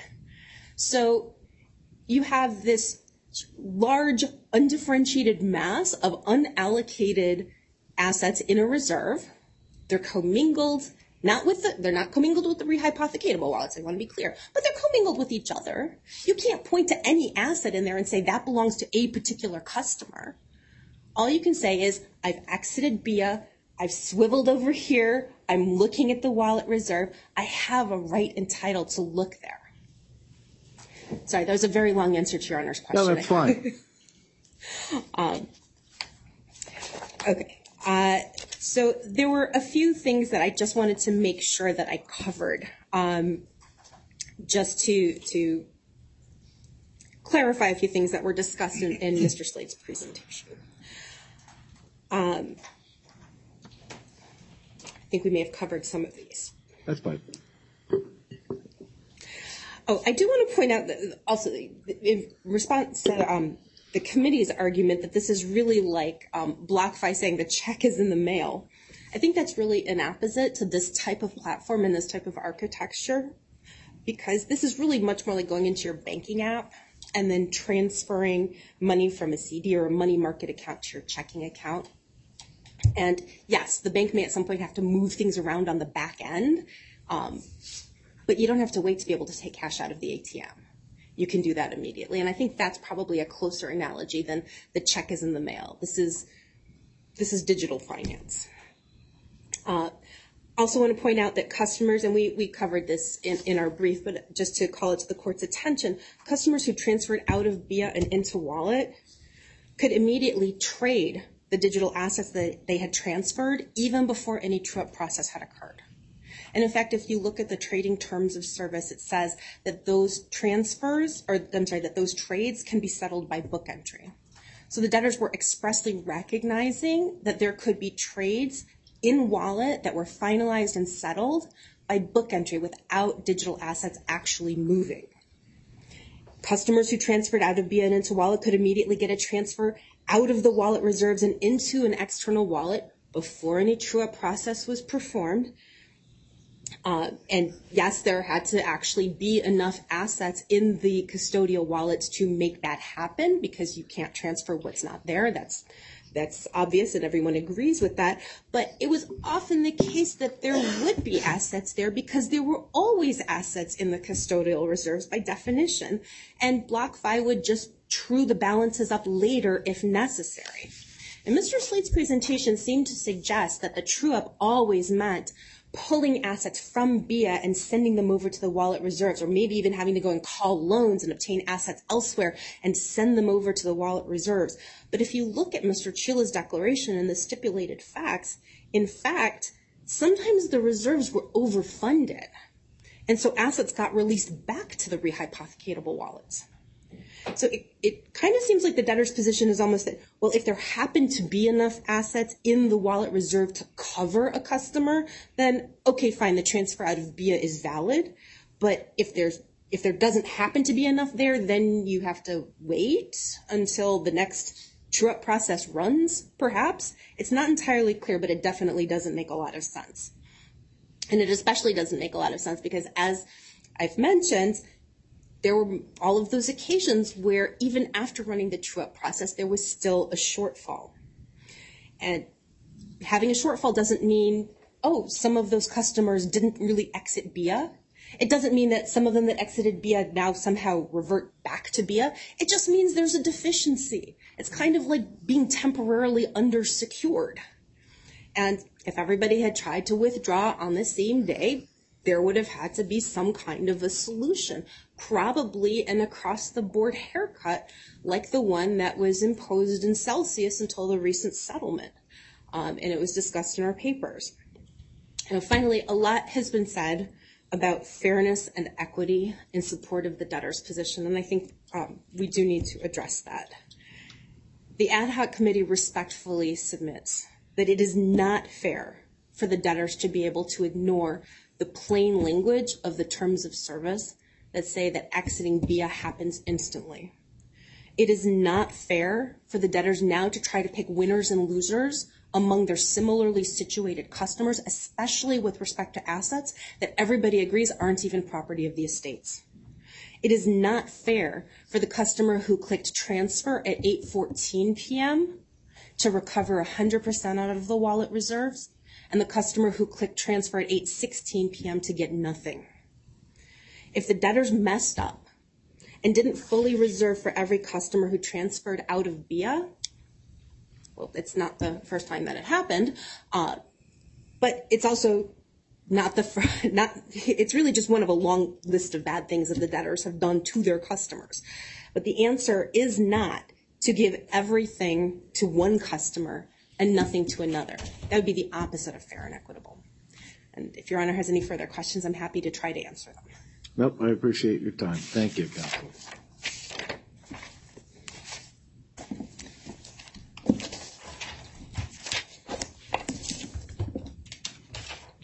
Counsel, if you wish to respond? Yes, Your Honor, just a, few points.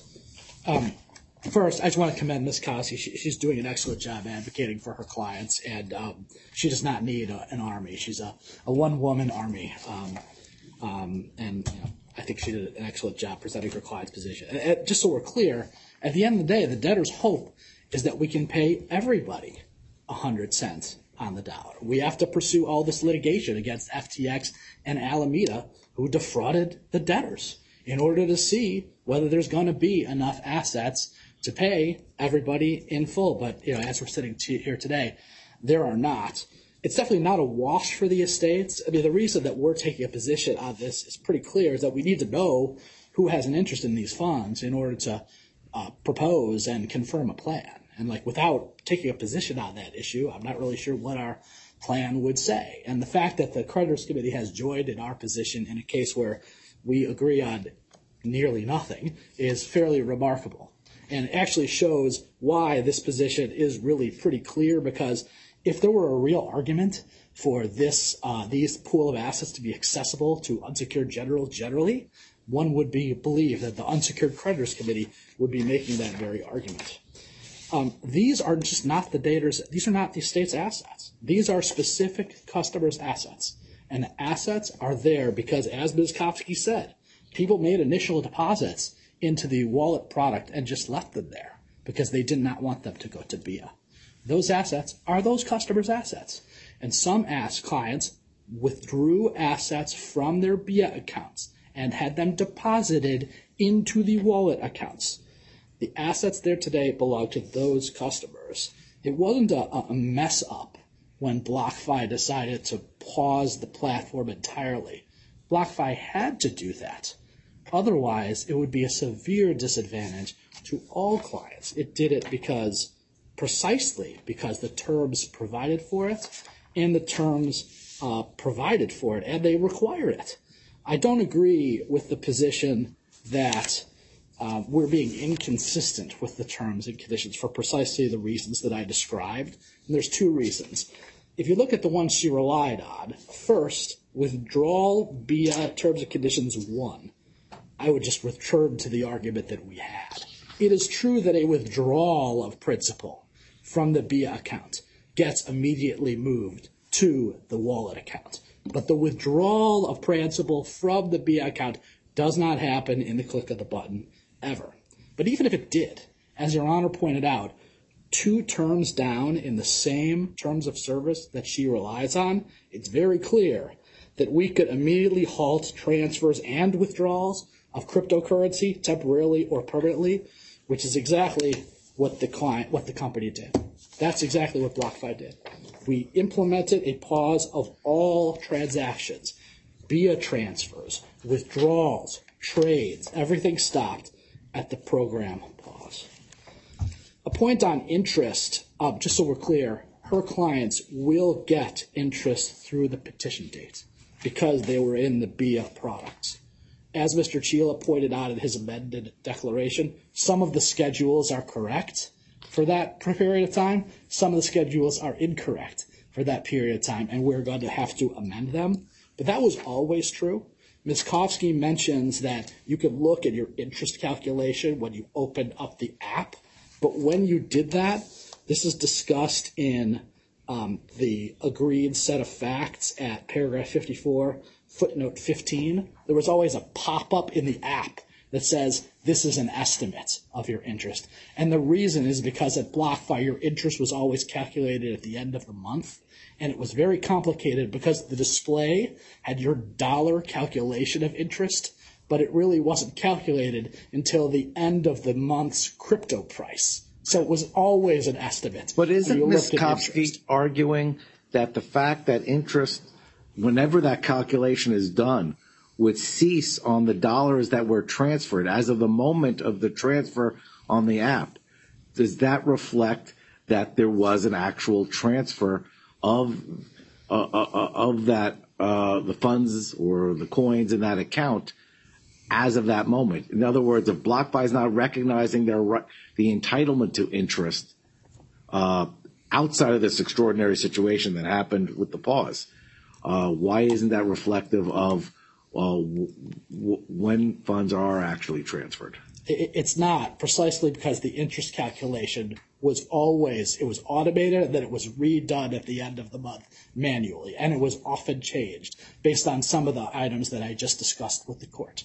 So it is correct that the, the, just like all the other things about the automated, people got an automated email saying that this transaction had happened. And at the end of the day, sometimes it did not. And BlockFi had the right under terms of service to calculate to cancel transactions at any time. And that kind of gets me to my more general point, which is their argument is essentially that whatever the user interface says is the truth and is binding on BlockFi and all customers at all times.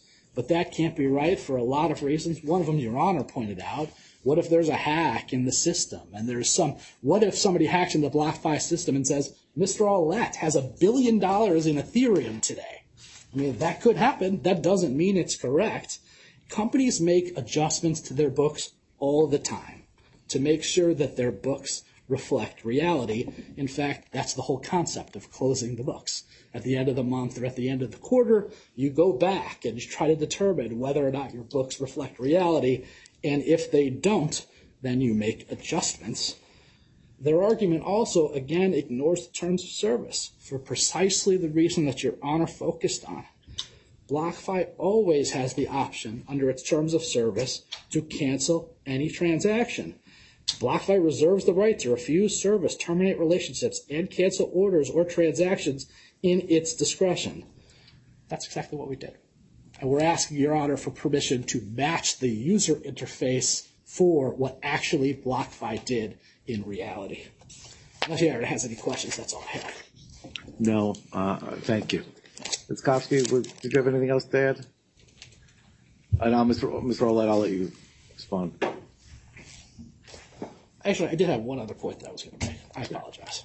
Their argument about title, I wanted to directly, you know. Your Honor asked about that. So they agree that when clients directed the placement of assets at BlockFi, title transferred to BlockFi. BlockFi owns those assets.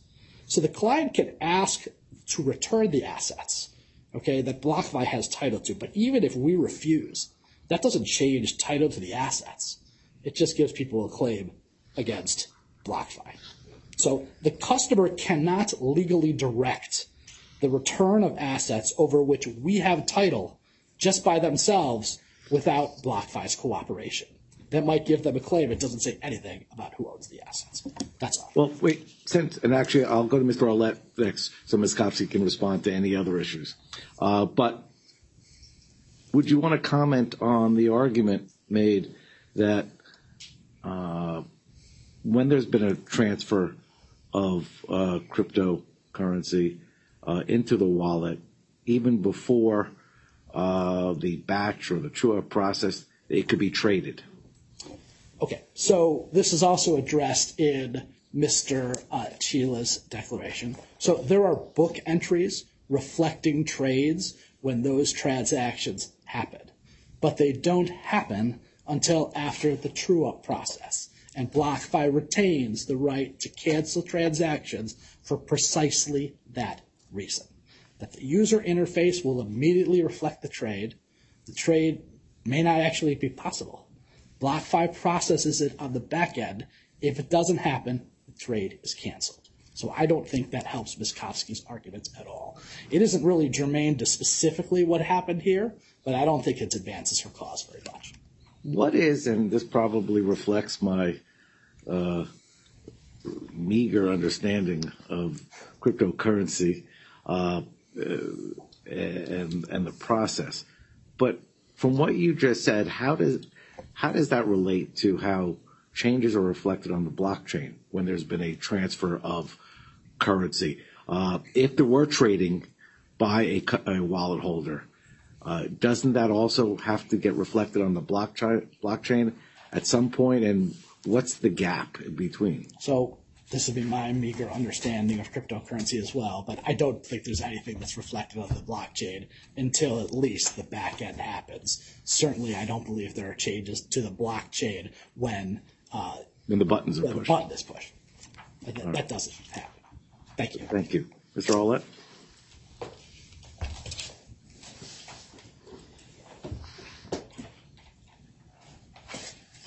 For the record, Kenneth Aulet of Brown Rudnick for the official committee. Uh, I just wanted to respond to a few of the points uh, Ms. Kovsky made.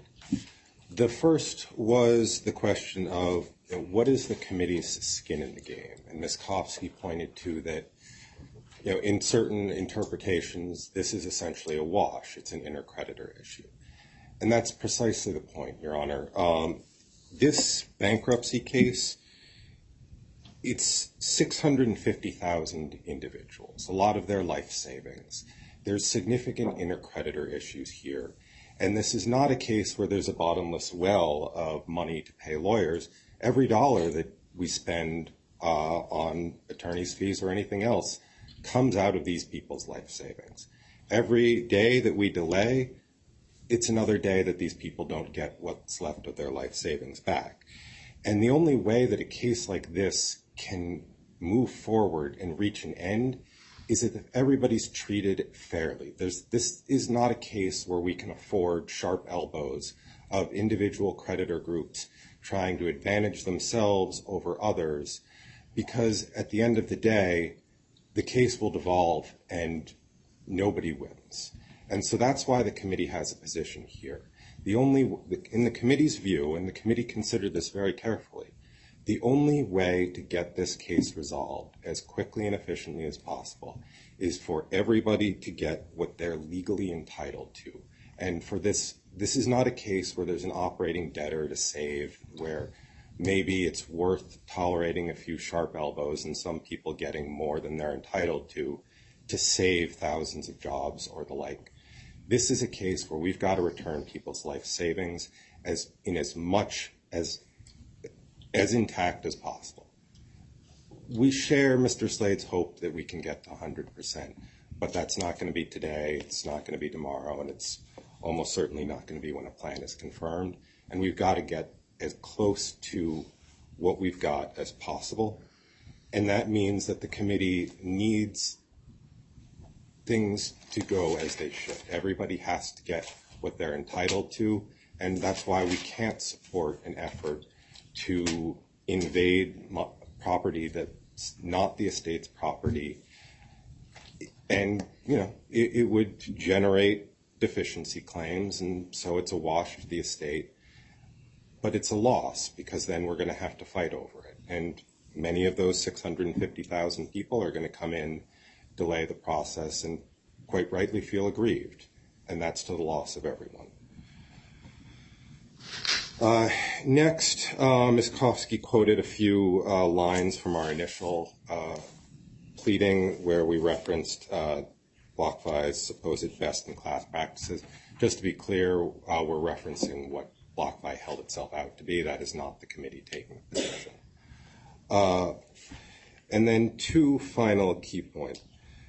The debtor's practical ability to reverse one of these transactions, regardless of what the contract says, the debtors could go back. And if, as Mr. Slade said, suddenly uh, there's a transaction that says I'm due a billion dollars of Ethereum, they have the practical ability, even if title instantly transferred to me, to go back into their system and say, wait a minute, that's not right, undo that. And that goes to what we said in paragraph Uh, 11 of our reply in support of this, that where title transfers depends on who has things like practical, who has greater control over the funds. And the debtors have the ability, subject to now that they're in bankruptcy or honors approval, to say these transactions didn't occur. And that means that title didn't transfer.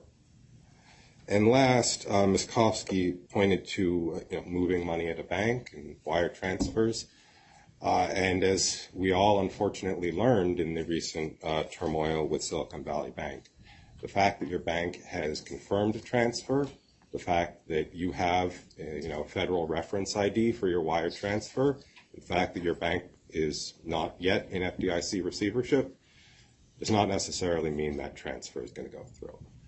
And with that, Your Honor, would just request that Your Honor find that the Uh, post-pause transfers did not give legal title to the transfer cards. All right, thank you. Uh, Mr. Gwynne, last comment? Group of uh, actual wallet holders. Just a few points. One, we are not similarly situated. Our creditors' assets were moved into the wallet account prior to the pause time. So we're not similarly situated.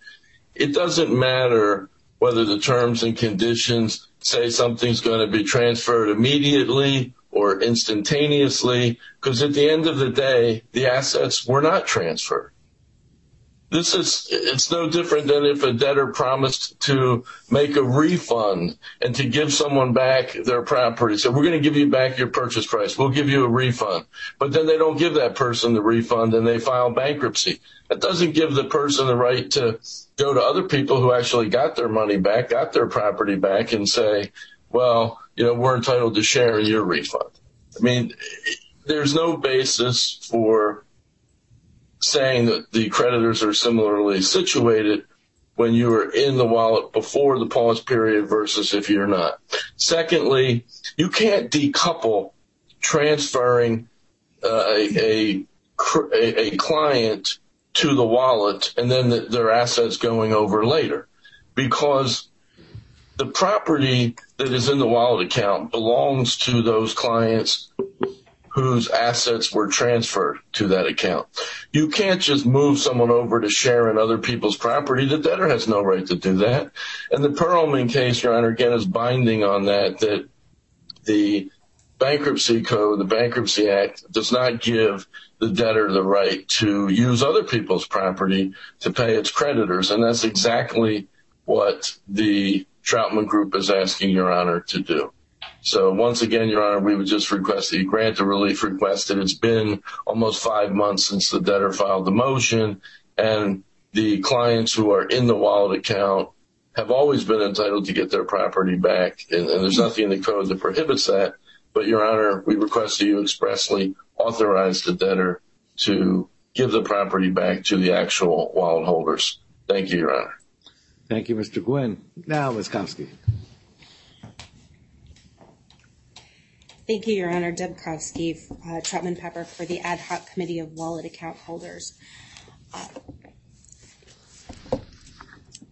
I think one way to, to think about this, maybe cut through some of the noise, is to think about pushing the transfer button as being notice to the debtors.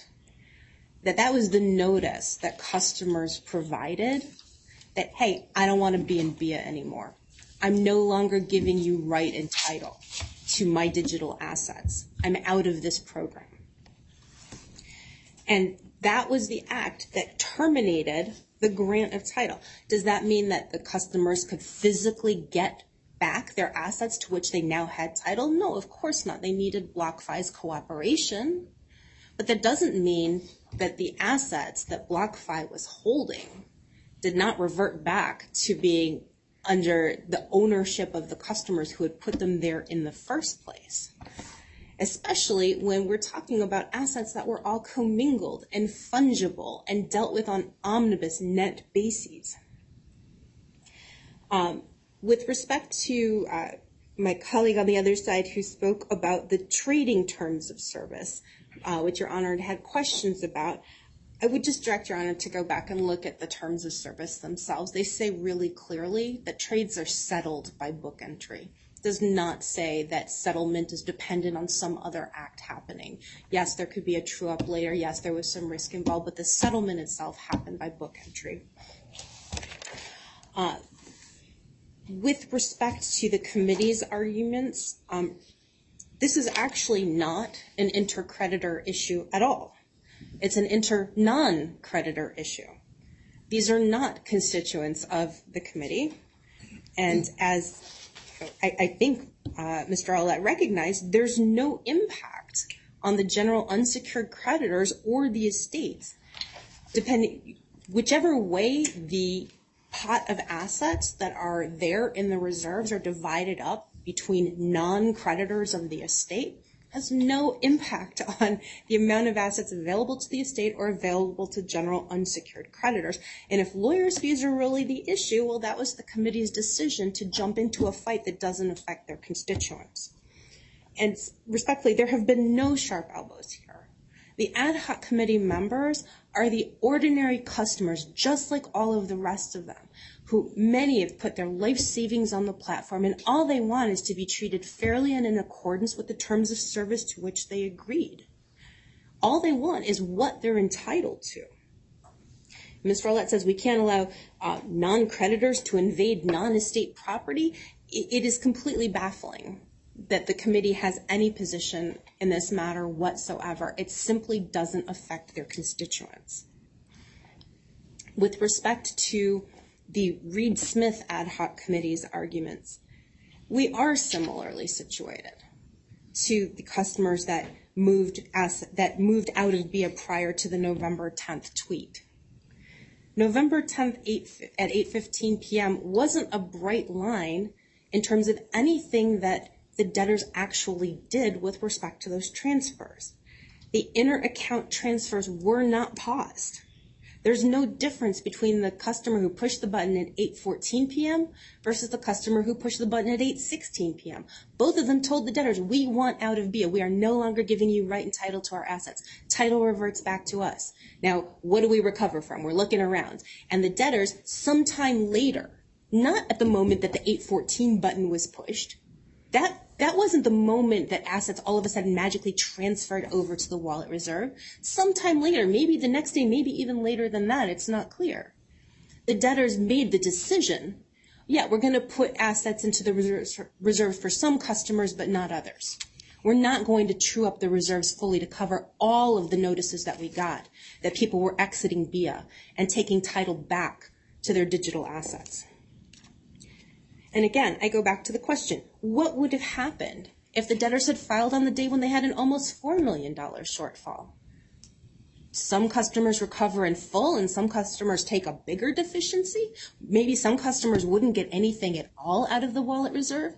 There's no way to be able to point to an undifferentiated mass uh, of an omnibus wallet and say, this Bitcoin belongs to that customer, that ETH belongs to this customer. That's not how it works. And we're in basically exactly the same situation. You have a reserve that has insufficient assets to cover everybody who exited BIA, and some solution has to be found. But it's not property of the estate. It doesn't impact uh, claims against the estate. It doesn't impact general unsecured creditors. And further, I think Mr. Slade had alluded to a problem with actually being able to effectuate transfers out of wallet. My understanding is that if the ad hoc committee's position prevails, and there has to be some kind of a pro rata or other allocation of assets that are available in the wallet reserves right now, BlockFi has the ability to reset the amounts in customers' accounts and allow them to withdraw, I think, in fairly short order. So the ad hoc committee is not standing in the way of customers getting back what is rightfully theirs. The ad hoc committee is fighting for recognition that some of that is rightfully theirs as well. Thank you. All right, thank you, counsel. Uh, Mr. Sponder or Ms. Bielski, U.S. trustee, taking any position in this?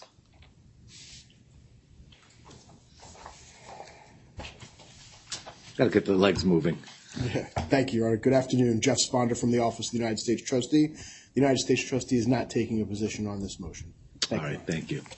Uh, All right, Uh, I want to thank all counsel, extremely well briefed, well argued, and I appreciate the civility, the professionalism in reaching an accord on the stipulated facts uh, in lieu of dragging this out with testimony, which would just be repetitive of what you have in, there as well. It is, the court recognizes the impact on customers who've waited months to have access to funds that are there that they desperately need. Uh, and uh, it's been a long, too long coming to this. Although I think all parties recognize that there had to be uh, due diligence in trying to identify the issues uh, and resolve certain questions of, fact. In order to try to move this process along for the benefit of customers, all customers, uh, I am going to issue a ruling. Uh, I have the Third Circuit Conference. I'm going to try to carve out time this Thursday. Uh, I'm going to ask you all to note uh, 10:30. That seems to be a break in the Third Circuit program. I'll run up to uh, my hotel room and try to read into the record uh, a decision. It will be uh, an abbreviated ruling. Obviously, uh, it, it can be supplemented uh, by proposed findings uh, of fact and law, or not, at that point, not proposed findings of fact uh, and conclusions of law as needed uh, to the extent the parties require so. Uh, but I will issue a ruling uh, to move this process uh, along as quickly as possible. This Thursday at 10:30, we'll set up a my chambers will set up a uh, webcast. Simply, uh, there'll be no oral argument. It'll simply be to allow me to read a ruling into the record. All right. Thank you again. Yep, Mr. Your Your Honor, may I Counsel? just Yeah. address the court on some ancillary issues? Sure. Thank you.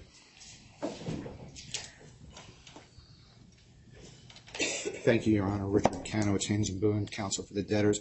Your Honor, um, harken back to a while back when we talked about some seizures or seizure orders that uh, were delivered to the debtor pre-bankruptcy uh, out of the state of Washington. Um, In furtherance of what we advised, Your Honor, on January 9th, I believe, we did transfer the wallet assets to the government in connection with that seizure order. Um, We still are negotiating with the government how to return what I would say is a very material amount of posted collateral in BIA that the government seeks to obtain. Um, Clearly, there's a large amount that's owed to the debtor on the loan for the posted collateral. We're trying to work off those set-off numbers and the process of doing so. The government's position is that the stipulation and agreement between the debtor and the government should be determined by the district court in Washington, which issued the seizure order. Um, We're speaking with the committee about the process to have that effectuated, whether we actually go there or whether something has to happen in front of your honor to, get that done. Um, We're not there yet. We just received the proposed stipulation from the DOJ the other day. It was a long time coming, as you can imagine, I broached this issue with you in January. Um, Scroll forward to another seizure warrant and order. Um, This one issued out of uh, Texas. Uh, Much smaller amount. Right now, we're going to turn over from wallet about $47,000, not the $700,000 plus we previously turned over. Um, And the posted collateral set-off amounts, we're talking about in the $500,000 range, not the multi-million dollar range we're talking about in the state of Washington. Again, we're not there with the DOJ on this seizure order and warrant, um, but the mechanics will likely be the same. Um, And we're discussing with the committee, again, to try to appease the government and also satisfy uh, the estate's interests in this collateral and these loans. Um, And so I just wanted to bring to your attention the fact that we are going to comply with the seizure warrant and the orders so that we're not held in contempt by transferring the wallet assets to the government wallet. Now, are these transfers are coming out of the BIA account?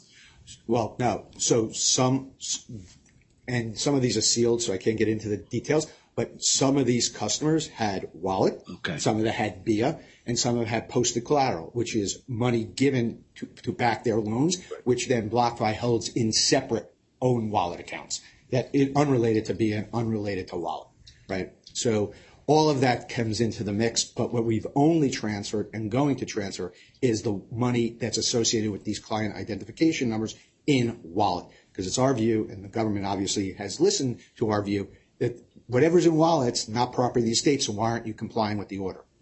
Fair enough. That's what I wanted to clarify. Yeah. Okay. Thank you, Your Honor. Thank you. Ms. Aulet? Yes, Your Honor, Ms. uh, Kenneth Aulet, uh, Brown Rudnick for the committee. Uh, The committee's view is that any, we don't have an objection to wallet funds being returned. The committee's view is that any return of funds on a BIA account or loan account has to come from order of this court. Uh, And to the extent that that needs to be brought to Your Honor's attention, uh, we intend to do so quickly to ensure that this court gets a chance to review those issues. Fair enough. Another battle down the road. All right. Uh, thank you all again. We're adjourned. Thank you, Your Honor. Record.